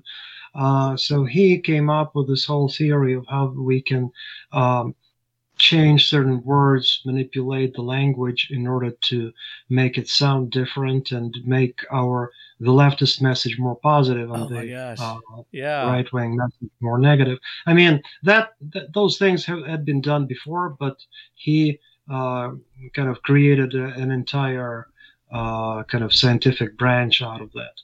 So I so this. in Russia. It, Yeah, go it's ahead. called. Uh, uh, you know, you were you mentioned other things, other forms uh, like uh, what Antifa was doing, creating a page with one content and then substituting it. yeah. It's not as much uh, propaganda; it's more of uh, what in Russia they call political technology. They're in Russia they're being a little more cynical about this, and it's a you know official term, political technology. So all these people are political technologists. There is a special science. Called Well, I think that falls into the agitation uh, part of the agitprop. Yeah, that, that is part of it, of course. Yeah. You know, in many ways. So you're talking about you know changing words and the meanings of words, and um, I was I was Or- listening to the radio today, and they were talking about um, in India, you know, curry. They use a lot of curry uh, in Indian food, and um, supposedly that's been a, a that was a British term or something like that, and they're trying to change and get people to not use the word curry anymore in in India when referring to Indian food and stuff. And I, I thought that was ridiculous. But anyway, to go to Well, yeah, they, they are changing everything. They're changing the names of countries, the names of cities. It's like, uh, I don't know, what was wrong with Peking? They had to change everything, all the maps, and uh, to Beijing. I don't know, uh, Bill. What what do you think? If if Um, if it was still called Peking, would it be a problem? it, it, it's funny. It's it's like you know the the the communist government there try to erase all you know forms of the past, right? So new names, you know, things got shifted around, but it, it's just like no matter what it is, how small of a change, you have to change it because if you leave anything, that's kind of letting something go. I feel like, and they just can't have that. Yeah, one of the features, and maybe you guys can educate me, and I know Marty, you want to get on with it, but I think this is really important. That um, in communist God, countries, Brian. the, the revolution never ends, right? And Bernie uses that kind of language, our revolution, and Fidel Castro used to talk about the revolution uh, in the present tense. Do you guys understand? Uh, you know that, that goes to the what Bill was just saying with that things always have to be changing, and Oleg talking about next month we'll have food, next month Yes. we'll have food. Is that the deal, or is there an, another part? What's your guys' take on that with the, the revolution never ending? I think um, it's just well for China. It's uh, everyone's united towards one China for the greater good of it, and this and that. And I think you know, for them, it really does instill this sense of nationalism.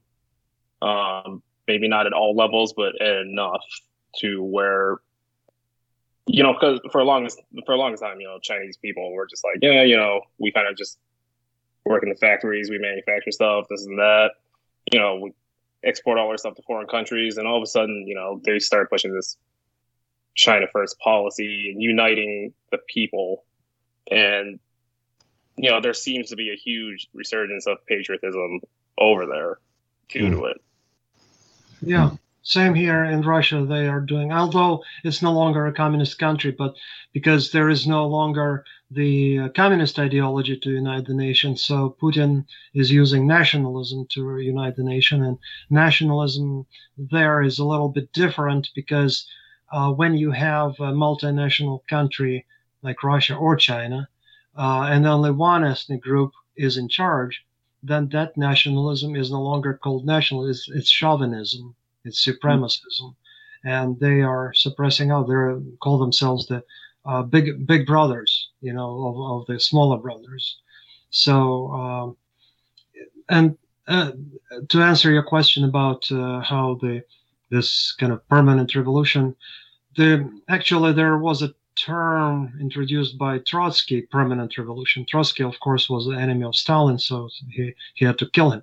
Uh, but um, there are a lot of Trotskyites here in the United States, a lot more than there used to be in, back in the Soviet Union.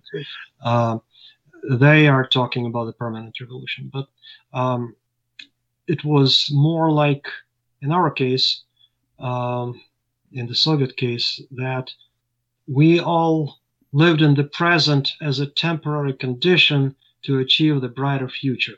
So mm-hmm. there was no present. There was the dark past and there was the bright future. Mm-hmm. And we all were all waiting and suffering and trying to overcome the difficulties, just waiting for the bright, bright future to arrive. And on the, the People's Cube, my satirical website, we call it the um, uh, the gl- glorious world of next Tuesday. So next Tuesday is gonna come. Uh, you know, free beer tomorrow. Tuesday come and they ask me questions. No, you stupid! I told you next Tuesday. It's not this Tuesday. It's next Tuesday. It's free free beer um, tomorrow. So yeah, and there so there was the dark past and the bright future, and there was a joke that what happens when you mi- you mix a dark past and the bright future, you get the gray present.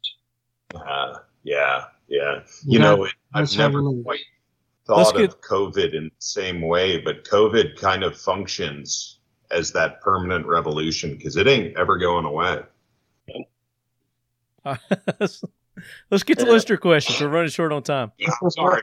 That's okay. So go to uh, Instagram and Facebook, and let's field some questions.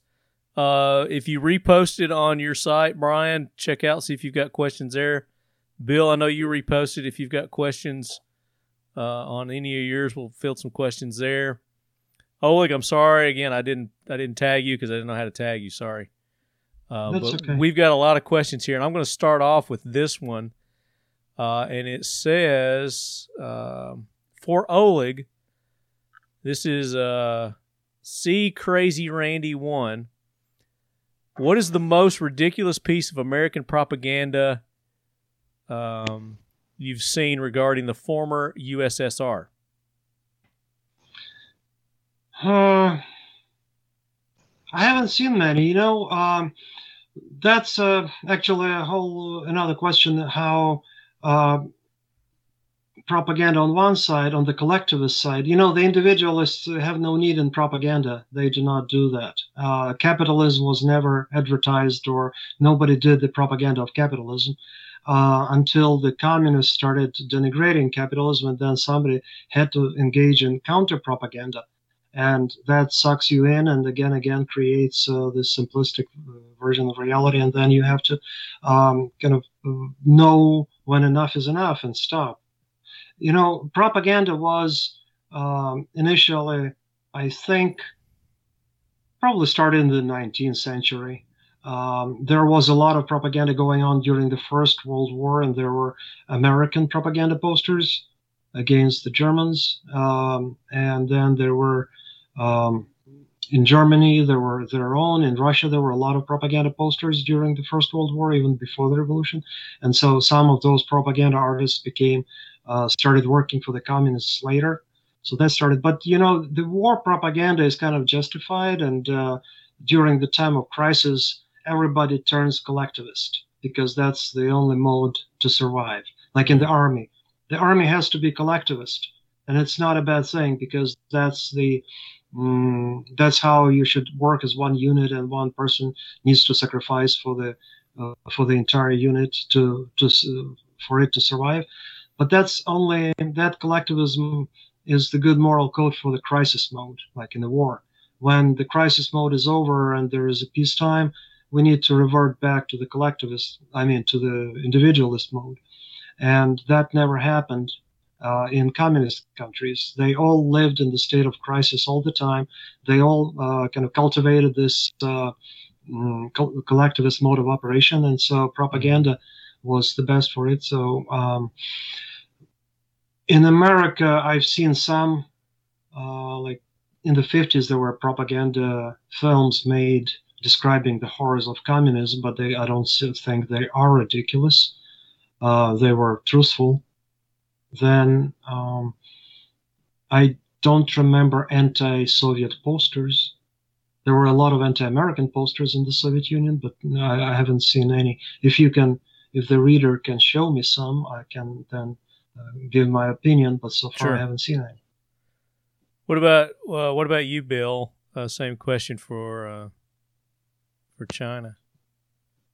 Um, currently, as far as propaganda, it's not too much comes to mind, but you know, it's, a lot of it is.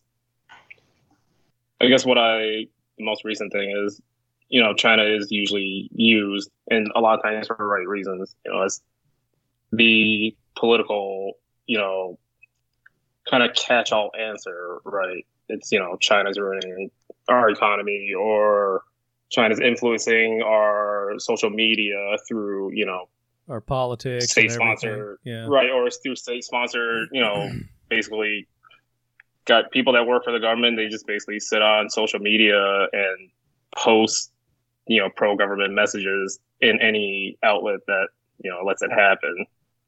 So But- it's But that's not outlandish. So I though. guess- I mean, that's actually happening. Though, right. It's not. So it's Yeah.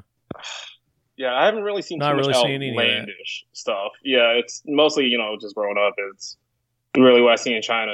Like again, I said it was more anti-Japanese uh, propaganda where they would literally paint them as you know like demons and devils and things like that. Let me ask you this: Does China make the best AK forty seven? um, Since this is the AK corner, let's talk a little AKs here. it, um, that, that that depends, I guess. Um, Yeah, if you kill somebody, then half an hour later you have to kill them again. right. It's like um, with Chinese food. yeah, you get hungry real quick. Um, I wouldn't say that they did make the best AKs because a lot of it was, you know, just copied and you know they threw their own spin on it. But the the one I am after right now is a Type 56S underfolder, you know, with the bayonet from Norinco just because I have some family connection to it all. And so What's I your guess, family connection? um, so my grandfather uh, was the general manager uh, for Norinco's small mun- uh, munitions plant, No shit. and and then he That's was moved up to uh, the general manager of the uh, you know a branch outside of Beijing, and so you know I got to see the the better sides of communism, I guess, thanks to that, and that's why I really want a Norinco 56S. That's a good reason, definitely. Mm. No doubt. So, um, on Facebook, um, Connor P. Norris, and it's not a question, he's just making a uh, a statement here. Said, My favorite piece of completely made up uh, agitprop, uh, specifically atrocity propaganda, was the story from the British early on in World War One of the German soldiers allegedly marching through conquered Belgium tossing babies into the air and skewering them on their bayonets. Totally cartoonish fabrication. The British press just wanted to demonize the Germans so thoroughly to inflame the British public uh, to supporting the war. Well, they weren't far from that. Well, The yeah, Germans that's weren't. that's what all all sides did. The uh, American uh, posters I've seen that described uh, Germans as these uh, kind of have people, have apes who were trying to crawl into America. So yeah, uh, that happened on all uh, on all sides and uh, everywhere. Um, regarding that uh, previous question, um, the ridiculous things. I've seen a lot of ridiculous portrayals of Russians and Soviets in Hollywood. Were completely unrealistic and unreal, uh, but that wasn't as much propaganda. That doesn't qualify as propaganda. It was just a stupid, distorted, ignorant view. It's fictional Oh. bullshit. Yeah. Right. But that wasn't meant to kind of create the uh, impression of uh, that would lead to hatred or antagonism. It was just stupidly ignorant view. Uh, On that same line, Oleg, there are a couple posters that I've seen um, that basically tell people not to eat their children um, that are in Russian or Cyrillic. Are those real or are those made up as far as you know? And apparently it came from the Ukraine famine, or I'm, I might be messing this up, but I think it had to do with people starving to death Um, and that there was some cannibalism going on. That's the. Do you know any of the fact or fiction about? Well, I never, I've never seen those. Uh, it sounds like somebody's uh, like gallows humor parody. Mm. Um, Mhm. but uh, you know there were cases of cannibalism during famines, but uh, the government would never make posters like that because um, officially those famines didn't exist. So the posters would be, you know, would be proof that fam- there is famine. Right, right. Thank you. So this is a question uh, from Instagram. It's from uh, Bruner, 1981, JPCE. E. Says for Oleg, is there anything you've seen in modern American media that reminds you of old communist propaganda, which we've talked about a little bit? Is any of it notably concerning to you? How, if at all, were firearms, specifically the AK, portrayed in the communist media? Um, I can answer the first part uh, about the uh, um, um, American media reminding the Soviet media. media.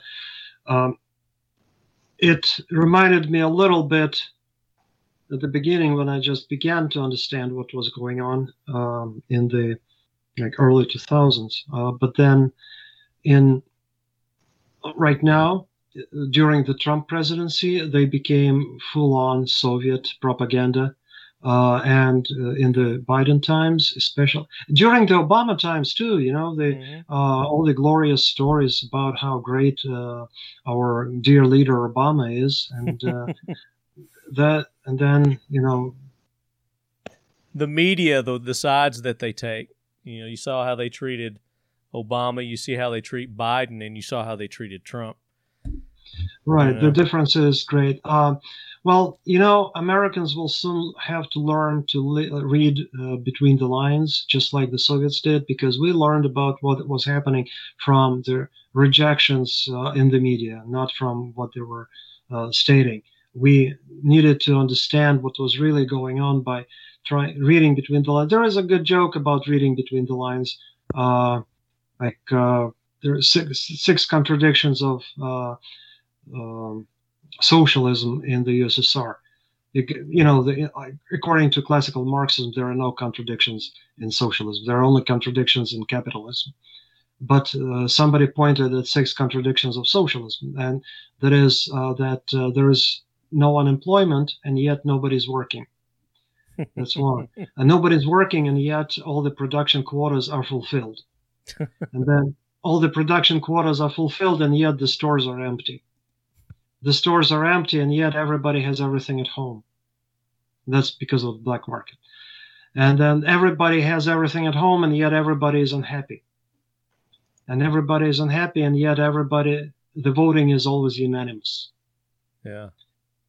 they all vote for the continuation of the system. And then uh, so that's about reading between the lines um, so i thought at some point that there, it's time to create a similar joke about the contradictions of socialism in the United States, because it's turning into a socialist country now. So it's like um, uh, capitalism is uh, greedy and cruel, and yet half of the population is subsidized. Like America is a capitalist country, yet half of the population is subsidized. Then half of the population is subsidized, but they still think they're victims. And they think, think they're victim they are victims but their representatives run the government. Their representatives run the country uh, and yet the poor keep getting poorer. And the poor keep getting poorer and yet they have all the things that people in other countries can only dream about and they have things that people in other countries can only dream about and yet um, they want america to be like those other countries That's brilliant. Yeah. Yeah, yeah. That, What about you, Bill? yeah. Sorry, what was it? So as far as um, uh, in the American media that reminds you maybe of the the Chinese communist um, propaganda? Anything concerning, Uh, notably concerning to you, and what you're seeing here in America? I think right now it's just you're seeing, you know, it's you're seeing this same line from multiple outlets, right? And they're all driving the same narrative. And even on some of the other side, the narrative is the same. So it seems like even so it really does seem like they're controlling all information that's being you know disseminated to us even when people know things aren't true the media will report it because they'll have some big flashy headline that grabs your attention and will sway your opinion quickly, you know, without you reading it all. And it's just the opinions that's been pushed onto them by, you know, their editors or, you know, whoever else pays them. Right. And yeah, just, you know, it's like every channel you go to, every show you go to, it's almost the same. And that's kind of a concerning thing. And then um, this is kind of part of his his question also, where he was asking about how, if at all, were firearms, specifically the AK, betrayed in the communist media. And you know, here's one uh, famous one here. Uh, it's classic. You know the original poster, right? Where the guy is actually offered a, a glass of vodka, and he says, "No, I'm I'm gonna be sober." yeah, that that is definitely a um, a remake of that one. But uh, yeah, for us, it was you know it was always present, but never they never really pointed to it. You it was know, just So kind of more in the background kind of thing. It was kind of just subliminal. You know, maybe that's where my where my love of AKs really comes from, right? Yeah, it's more of a power control thing too. Is like if you don't conform, look what we've got back here. You know, we've got Yep. guns that we're going to control you with if you don't conform to our our will. Yeah, it, it's it's funny. You know, right now, or at least a few years ago, when knife attacks were the prevalent thing in China. You know, for anyone to go to a supermarket to even purchase a kitchen knife, you'd have to show all your identification. They will log it in and everything just for a kitchen knife. sounds like Wow. Canada. Uh, so, Yeah, it's a registry for for cooking utensil. what about uh, your post that you did, Brian? You got any questions on your post? You know, I got one here. Um, actually, on on the Talking Lead page on Instagram, were there any Agit prop books, music, etc., that you enjoyed? And um, you know, I came across one maybe a couple, three, four weeks back. The San Francisco Gay Men's Choir put out a video that's been since taken down everywhere they can, but I'm sure there are copies around um, that's called "We Are Coming for Your Children," and um, it's this snarky, disgusting, horrible video where they don't, you know, they don't come right out and say what they're implying. They say they're going to that that they're going to or we're we're converting we're going to convert your children and something like that, and then they do kind of a dot dot dot um, to be tolerant loving human beings. And then they're going to come for you and turn you into a tolerant human being. And um, i was immediately enraged as i saw the video but you know trying to practice sort of detached observation these days of what's going on. And so i decided not to have a, an opinion on it for a couple days to see how it sat. And uh, the um, the thing that that struck me was how far it it screwed its way into my head, like that the tune that you can't get out of your head. And of course, I, you know, my my end conclusion is that, um, yeah, f that, and um, uh, that that I have uh, zero willingness to entertain a, a civil discussion with folks that are uh, that are acting in that way. What about you, Bill? You got any questions uh, on the post you made? Um, I think they went to your post on the Talking Lead page and Okay. on Instagram and asked a few, Okay. maybe. We we've got some questions for you, and we're going to save those for uh, our wrap up here because they're all about what you got going on with Sureshot. So we'll All talk, right. we'll talk about that. Sounds Um, good.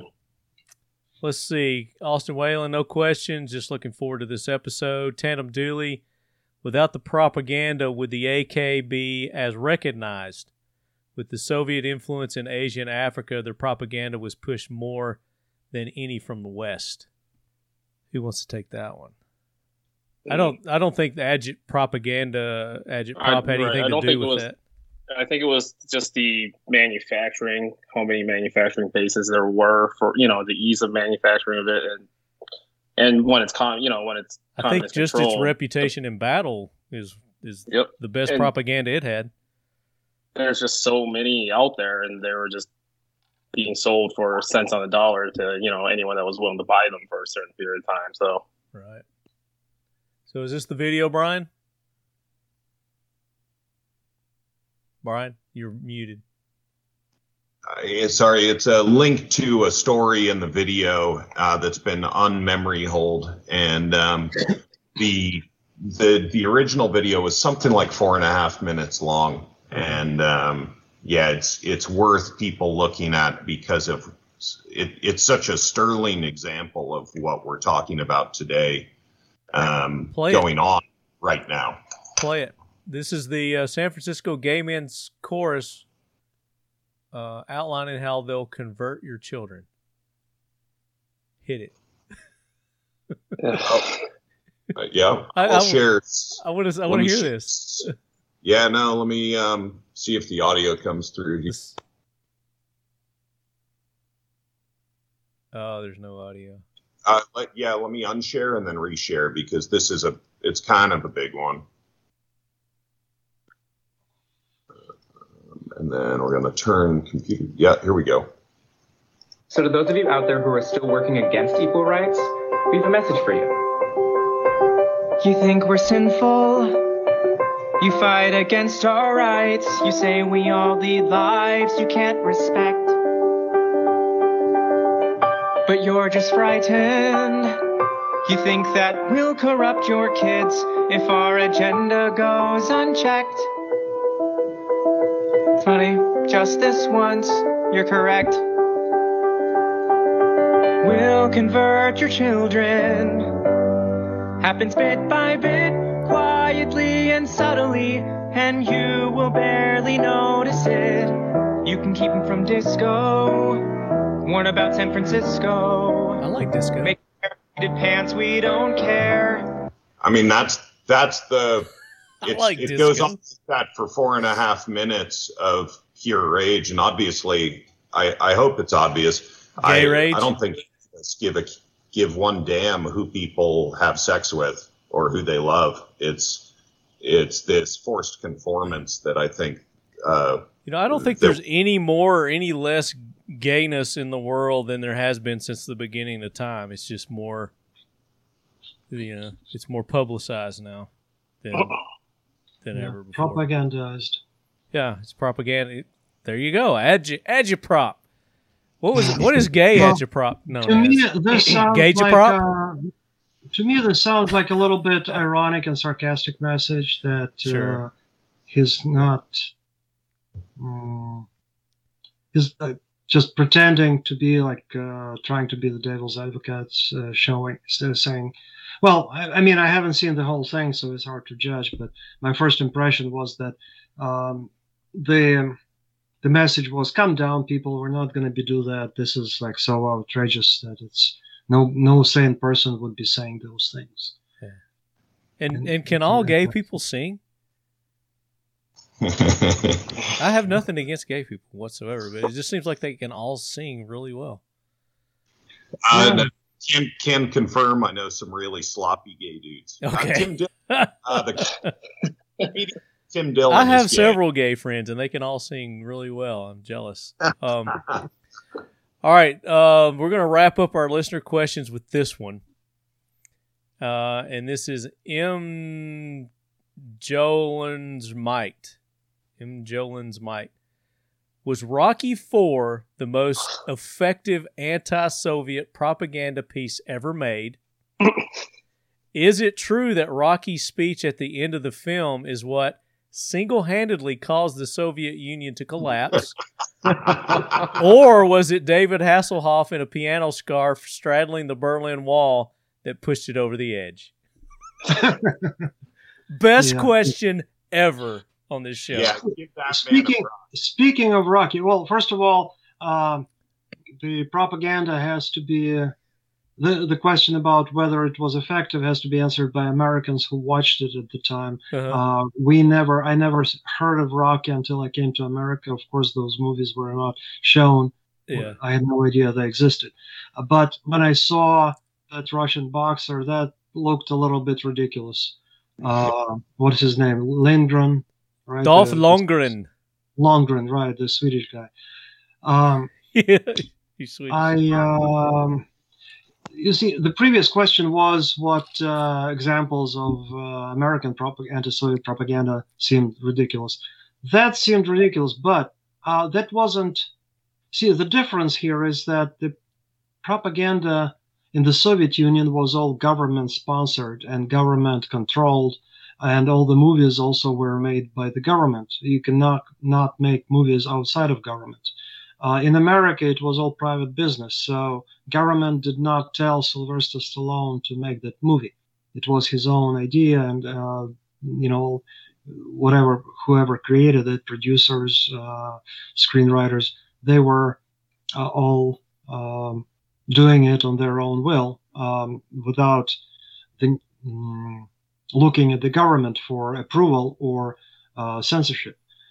Now, uh, during the war, the government did sponsor propagandistic movies, and I've seen some, um, including Second World War.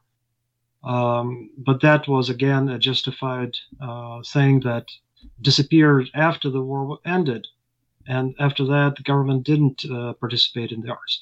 Now, um, an organization can create a propaganda.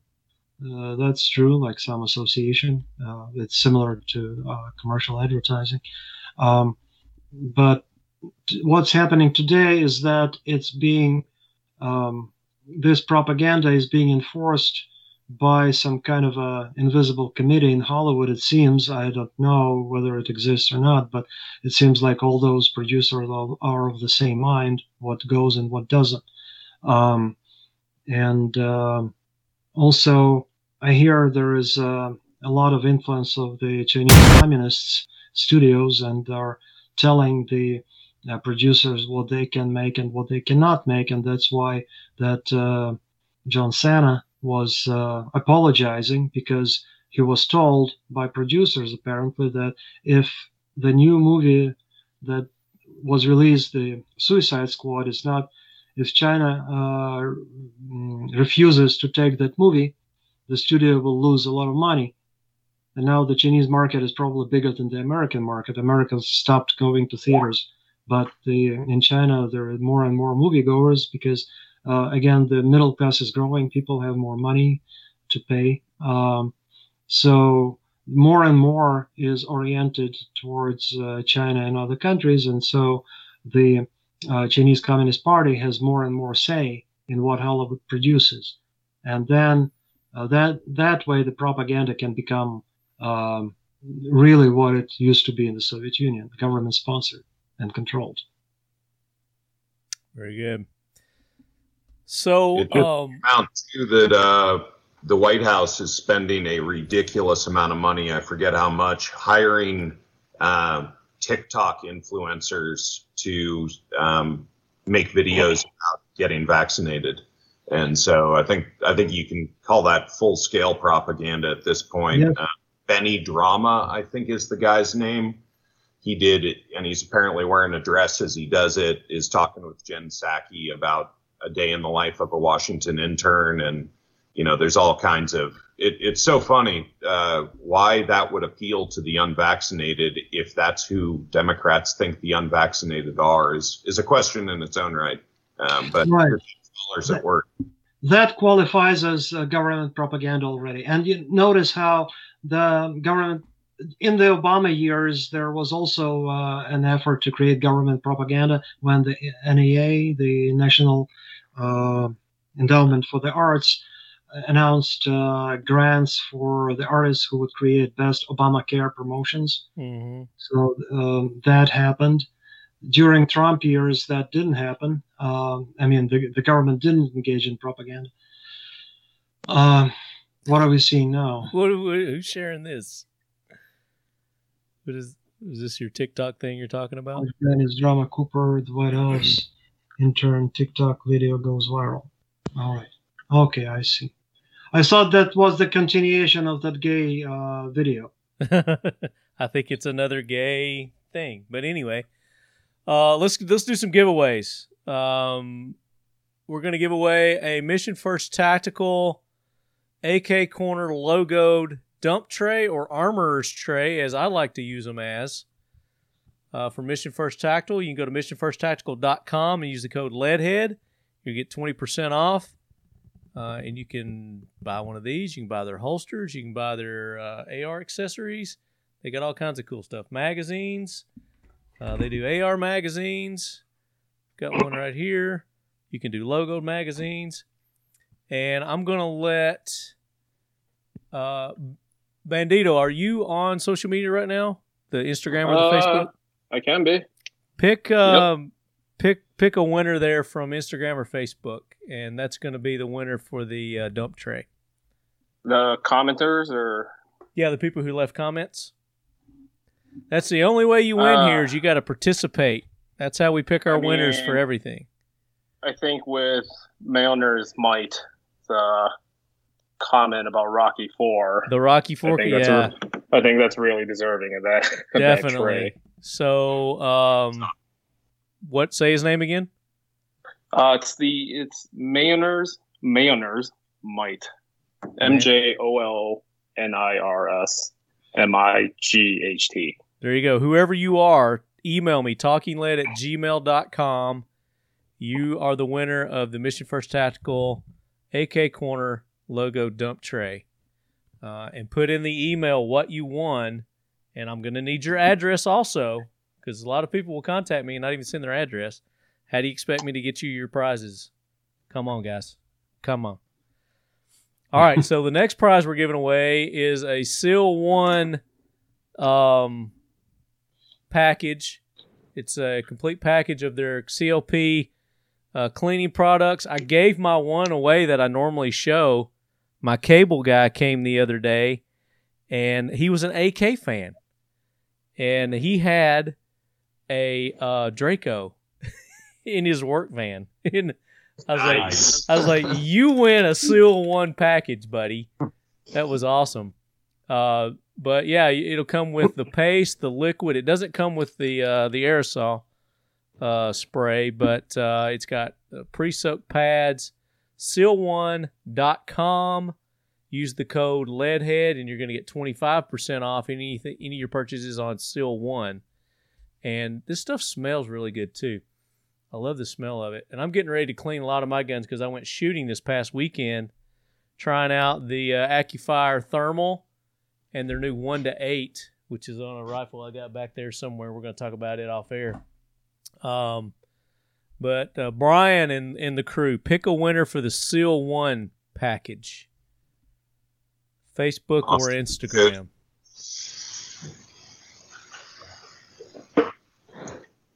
Don't take all day now. Where's the mouse? You guys need to. I had I had a layup all queued up or an alley oop all set up for them, but they decided to be individuals and start Okay. looking around. Oh, I missed that part of this. Oh, well, there were two really good ones, right? Come on, Austin. Work at mouse. Let's Go with let's go with Crazy Randy One from Instagram. There you go. Crazy Randy one. He said for Oleg, what is the most ridiculous piece of American propaganda you've ever seen regarding the former USSR? And you you answered that one. So crazy. See crazy Randy one. Email me talking at gmail.com. Uh, you just want a seal one uh, cleaning kit. Uh, Brian, you giving away any Occam lube this this episode? Well, yeah.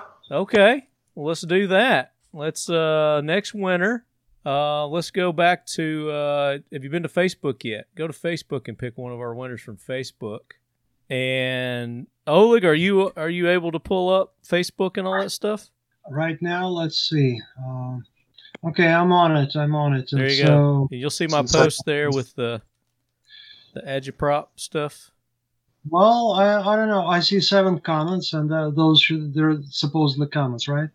Yep, underneath the Um, comments, there's a Jonathan Gallup, there's a Jerry Black, there's a Connor P. Norris, there's a Brett Badow, there's a Jerry Black again. Jerry Black was really getting on this. Brett Badow says, What food do you miss the most? What American food do you like the best? Makes me hungry. So who you like there on Facebook, Oleg? Well, there is one question that uh, I could answer, but that would take a long time, and we're already winding up. By from Jerry Black, how much of the propaganda did you actually believe? And uh, that's it's it's it's hard. It depends on where, um, what time of my life. Like when I was a little kid, I believed all of it, of Yeah. course, because I didn't see anything, didn't know anything else. Then when I started growing up, you know, I think he meant uh, means when you were educated and you knew better. well, educated, but not from the uh, government-run educational establishment. You know, Yeah, educated by life. Yeah. Critical thinking for yourself, which we promote on this right. show. Um. So yeah, well, I like that question. What made you want to settle in the U.S. and in particular New York? Um, well, because I like that country. Uh, mm, because I wanted to. It had the freedom. It was basically the dream from for a long time. Mm-hmm. Um, and actually, I visited it at first and I loved it, but I still came back because I was hoping that Ukraine would uh, become independent and turn into another uh, Western country, like that life would be like in a, another, just another European country. Uh, th- those were my hopes, but that didn't happen because I didn't realize how much socialism corrupts people. Because after uh, 70 years of living under socialism, the country became so corrupt that no progress could be made uh, for a very long time, at least for uh, my generation and the generation of my children. So we have to wait. It's getting better. I visited it five years ago, Mhm. and it's uh, um, it's a lot better than what I left. Yeah. But still, it's it's not there yet.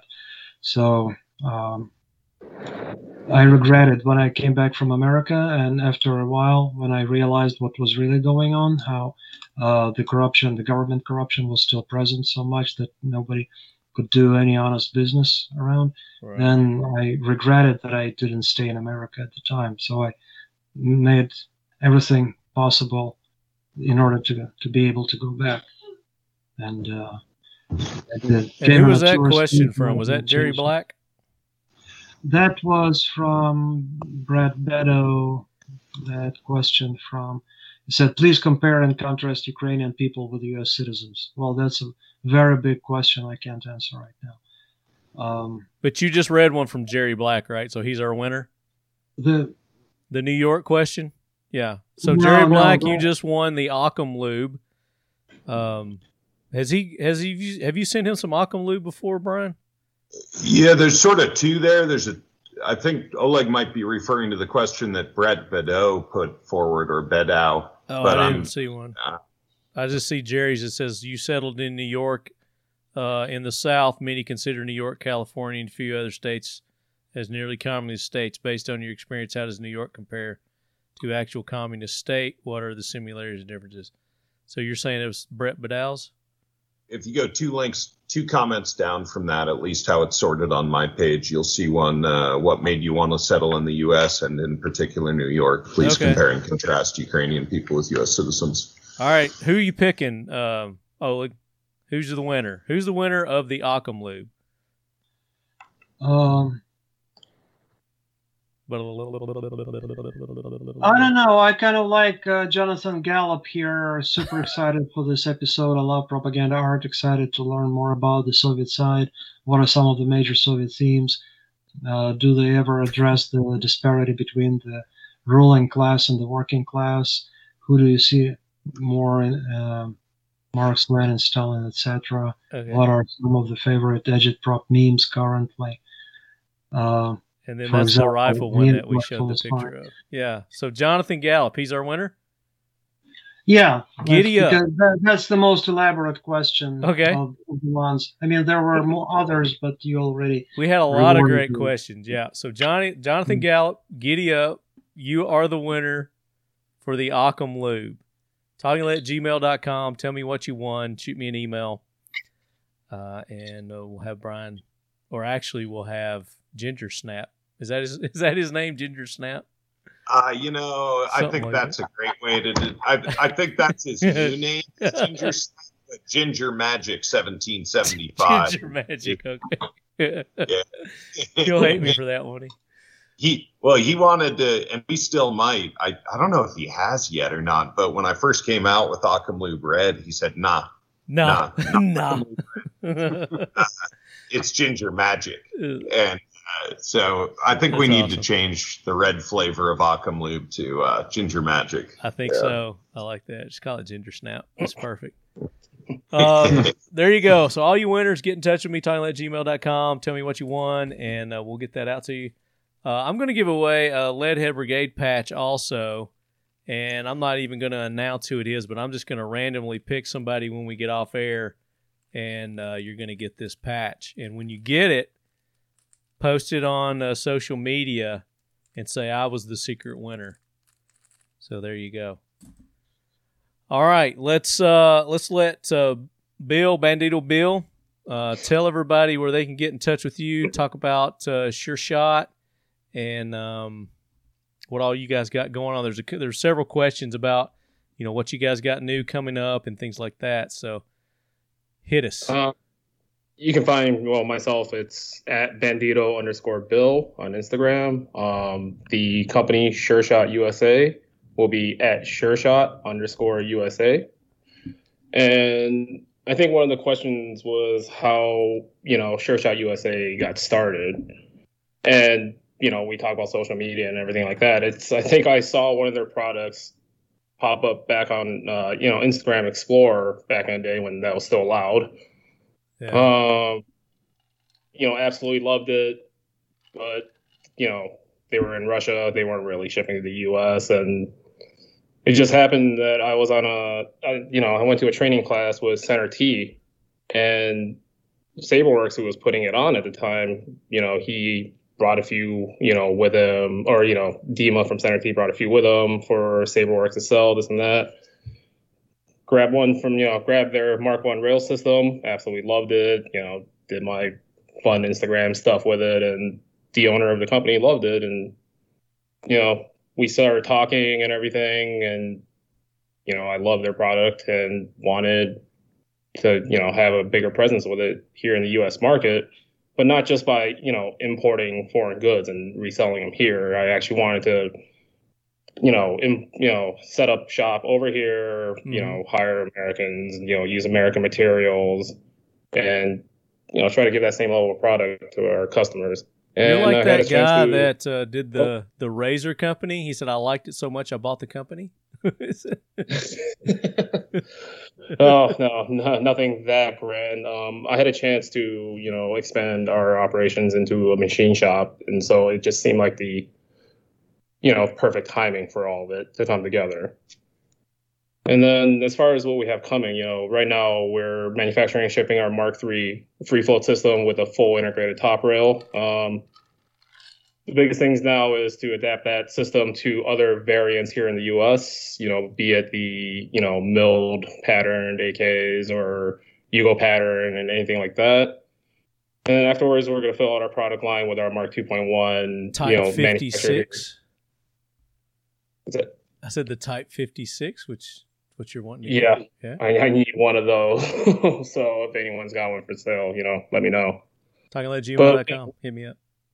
we um, you know we love to just fill out our product line with everything manufactured here in the U.S. You know, uh, localized to our market to account for all the variants and you know the firearms we have here, and yeah, just trying to. Kind yeah, of what's your uh, sites? Where can they they get you? You said the Oh, Bandito website Bill is- on the uh, Bandito underscore Bill on Instagram. Yep. Sureshot Uh, is Sureshot underscore USA on Instagram, and the, the website is uh, sureshot-usa.com. Very good. And I want to get you back on uh, another episode of the AK Korner, and we're actually going to talk AKs on that Mhm. episode. I promise. Oh, I love to. Promise you. no, Hey, if you're if you're willing to have me back, I'll, I'm more than happy. Oh, absolutely, absolutely. I, I'm. Uh, we want to pick your brain. I know our listeners want to pick your brain also. Absolutely, I think that'd be a great time. Yeah, that'd be that'd be awesome. Oleg, talk about uh, everything you've got going on, your websites, um, products, your books. Uh, well, I invite everybody to visit thepeoplescube.com, uh, my main satirical website, where they can also see the books and uh, enjoy the parodies, the propaganda posters, and uh, basically, as you can see, the tagline at the top is the America through the eyes of a former Soviet propaganda artist, agitprop artist. The Agitprop, is the word Yeah. of the day. So um, it's a little bit distorted uh, on your end. It's probably because you're blocking the ads. so yeah, you can see the Poor Me magazine there, and uh, uh, you'll get a lot of laugh. Um, and you know, see my books at the very top. Uh, if you scroll to the top, you will see that there is the Shakedown Socialism on the right, and uh, on the right hand side sidebar, and uh, Over here. No, a little down, down. Oh, down here. Okay, there it is. No, no, no, no. Uh, scroll to the right. Here, there they are. Yes, this is the Hotel USSR and Shakedown Socialism. There it is. Hotel USSR. A story of a young man coming of age in a totalitarian state. Is that your uh, artwork there with the chick with her armpit smelling her armpit? Chick, yes, that was a woman I wanted to marry at some point. Oh yeah. I made, made her portrait. Yes, uh, this book is illustrated with my art. It has a lot of it, and it's a story of how I tried to create an art, but, but eventually the government convinced that I was a non-artist, and so I had to quit. No better way to get a chick to get naked for you than to tell her you're going to paint her, right? Oh, actually, she was sleeping. She didn't know I was. even, even better. it, it was already after we slept. so you knocked the other- bottom out of it, didn't you? Shakedown Socialism is um, uh, based on my experience of working in both systems in the Soviet Union and in the United States and uh, the comparison of the two systems, uh, plus some ideas about how um, the leftist uh, ideas of socialism are actually a perversion of uh, human nature and how for example greed uh, the left is always complaining about the greed but they are the greedy ones because they want to take our property and take it for themselves Exactly. um, if the unions for example are uh, complaining that somebody is not paying enough then that means that they, it's their collective greed talking they they need to take money from everybody from the entire country and put it in their own pockets Very good. Um, got a second and- edition of this? There's two editions. Uh, yes. Well, the first edition was. Um, mm, I changed the cover and I expanded it because it was still popular selling after six years. Still, uh, people would buy it, and so I, Okay. I there I accumulated a lot more material to include in it. So I expanded that a little bit and um, put the joke about the contradictions of socialism at the front, and. Um, and created a new cover. And they go here to get the books, or am, are they available Yes, on uh, Amazon? you, can, you, can, you can see that it's on Amazon. You can Okay. get it as a, a paperback, as a uh, Audio, the digital. Uh, no audio, no, but as a as an ebook and uh, Ebook. both. Okay. Uh, and also, um, you should get Brian to read it for you and do an audio version of it. oh yeah, Brian has a very deep uh, professional. He's got a very commanding, commanding voice. Uh, Yeah. there. Um, and then you also have a Facebook page. Uh, they can go to the People's Cube uh, on Facebook. And Right, I'm I'm posting uh, the latest, the best, what is on the People's Cube because I have contributors. It's not just my site; it's more of a forum Okay. where a lot of Americans are participating. It's like a role-playing game. People pretend to be these hardline communists from the old Stalinist Politburo, and uh, we discuss common uh, current events and what's happening in America uh, from the, the, that perspective. Um, we also have people from other countries, uh, from Germany, from Belgium. I have one guy who writes from Brussels, um, all in English. They're great parodies. From Um, Brussels. I had two Brussels. I had two contributors four, from South full of Africa. muscles? Even. Say it again. it's the it's the Men at Work song. Six foot four, a man from Brussels, six foot four, full of muscles. I gave him a Oh, oh. Vegemite sandwich. Come on, Oleg. I'm Aren't you I'm a- Americanized yet? I'm a down foreigner. Come on. So, Um, I think it's a mark of Oleg's integrity and refinement. is that what it no- is? I'm trying to get some levity here. You know, I'm, I'm, I'm loosening him up a little bit. Because So we're talking about my humorous um satirical website has become so boring, and uh, we needed to bring bring some. Li- I wanted you to show us your um your Let it firearm. out, guys. Can you show your firearm to everybody? This is Oleg's Uh, well, first American two. firearm. Actually, I have two. One of them is uh, uh, uh, the Red Rider. The Red Rider BB BB gun. Yes. And uh, the second leather one is the one I brought from my trip five years ago. Um, it's uh, The this one, and it has it says for uh, service to the motherland. It's an inscription here, and uh, what you do is you um, This is how you load it. open the cork. And you pour vodka, or you can just put it in your You mouth. just take a shot. Nice. Perfect. and um, and there you close it again so that it doesn't uh, go bad. I love it. That that's another gun. All right, you found my website atbashian.com, and it has my art gallery, and also on the same side you can look at my books. And these Yeah. of Katia here are just amazing. Like I, as I said, I didn't know. I knew you were a graphic designer. I didn't know you were a fine artist. And these are Thank you. just Thank this you. one here is, yeah, they're they're staggeringly good. So I'd, I'd encourage people to check out atbashian.com.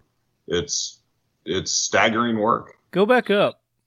Yeah, Actually, Scale when back I came back five years Oh, ago right and I f- discovered a bunch of my old drawings and paintings in my mom's closet, uh, I took pictures and I brought them, kind of enhanced them, brought them to what I wanted them to be in on the computer. Basically, digitized them, uh, uh, formatted them for print, and every picture had a story behind it.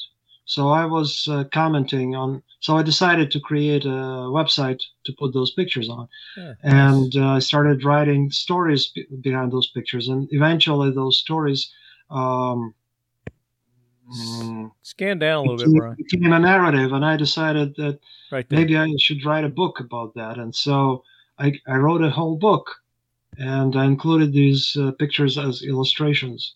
So the book is mostly made of uh, stories behind the pictures, but it also is a, uh continuous narrative of a story how I was trying to be an artist. And So how did you get Jake Gillenthal to pose for you?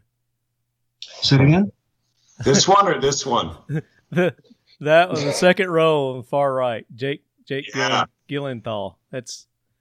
Do you know who that is? Oleg? Oh yeah, yeah, yeah. But you know what? This guy is actually um, from the Caucasus. He's uh, he was from Georgia, but he was in Okay. Ossetia. Looks I like know, Jake but Gillen, Ossetia. Gillienthal from Brokeback Mountain. Right, right. But he's of uh. I'm Ossetian trying, I'm trying. ethnicity.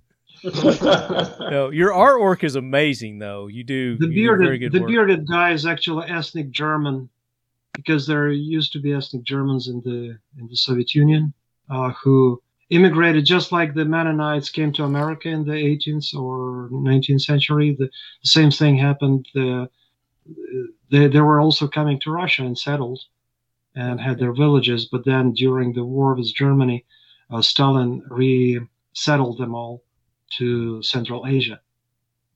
And uh, so this guy was born in Central Asia.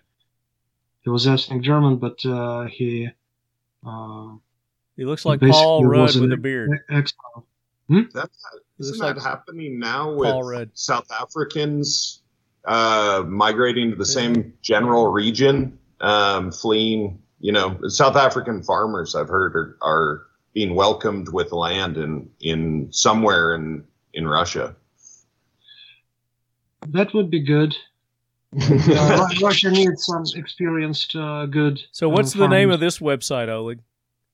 Atbashian.com. At Bashian, that that's his last name. It's A T B A S H I A N dot com, uh, and Right. and people can order these if they if they like them on your website. They can, or no? And Are these for sale? yeah, yeah. Uh, Okay. they can go. There is a kind of print-on-demand store, uh, online store called Redbubble, and I, yeah, Oleg's Art Gallery, and I um, um, Sell prints set, there. set, set up those products for print, so you can choose Very nice what pictures you want, and then you can uh, order them online. So leadheads, go and uh, support our guest. You go to Oleg's page here, check out his paintings. You can buy them, his books. Let them know how much you appreciate them being on the show. Go to Bill's, Bandito Bill's uh, website, Sureshot. What's that website again, Bill? Uh, it's sureshot-usa.com. Dot com. Uh, check out what he's got going on. Also, Bandito Bill, you've got a website. Don't you uh, do some artwork yourself? Uh, right now that website's just kind of laying dormant with uh running Sureshot and everything. Just haven't had time to I got you. do any of the digital art stuff, sadly. Well, hit him up on his social medias. Let him know how much you appreciate him being on the show, uh, and uh, how much you're excited about him coming back on another episode of the Talking Lead AK Korner. Are you going to be at NRA, Bill? Uh, no, I don't think so. Okay, we're going to be set up at the Keltec booth. Uh, I believe it's Okay. 1803 is their booth number.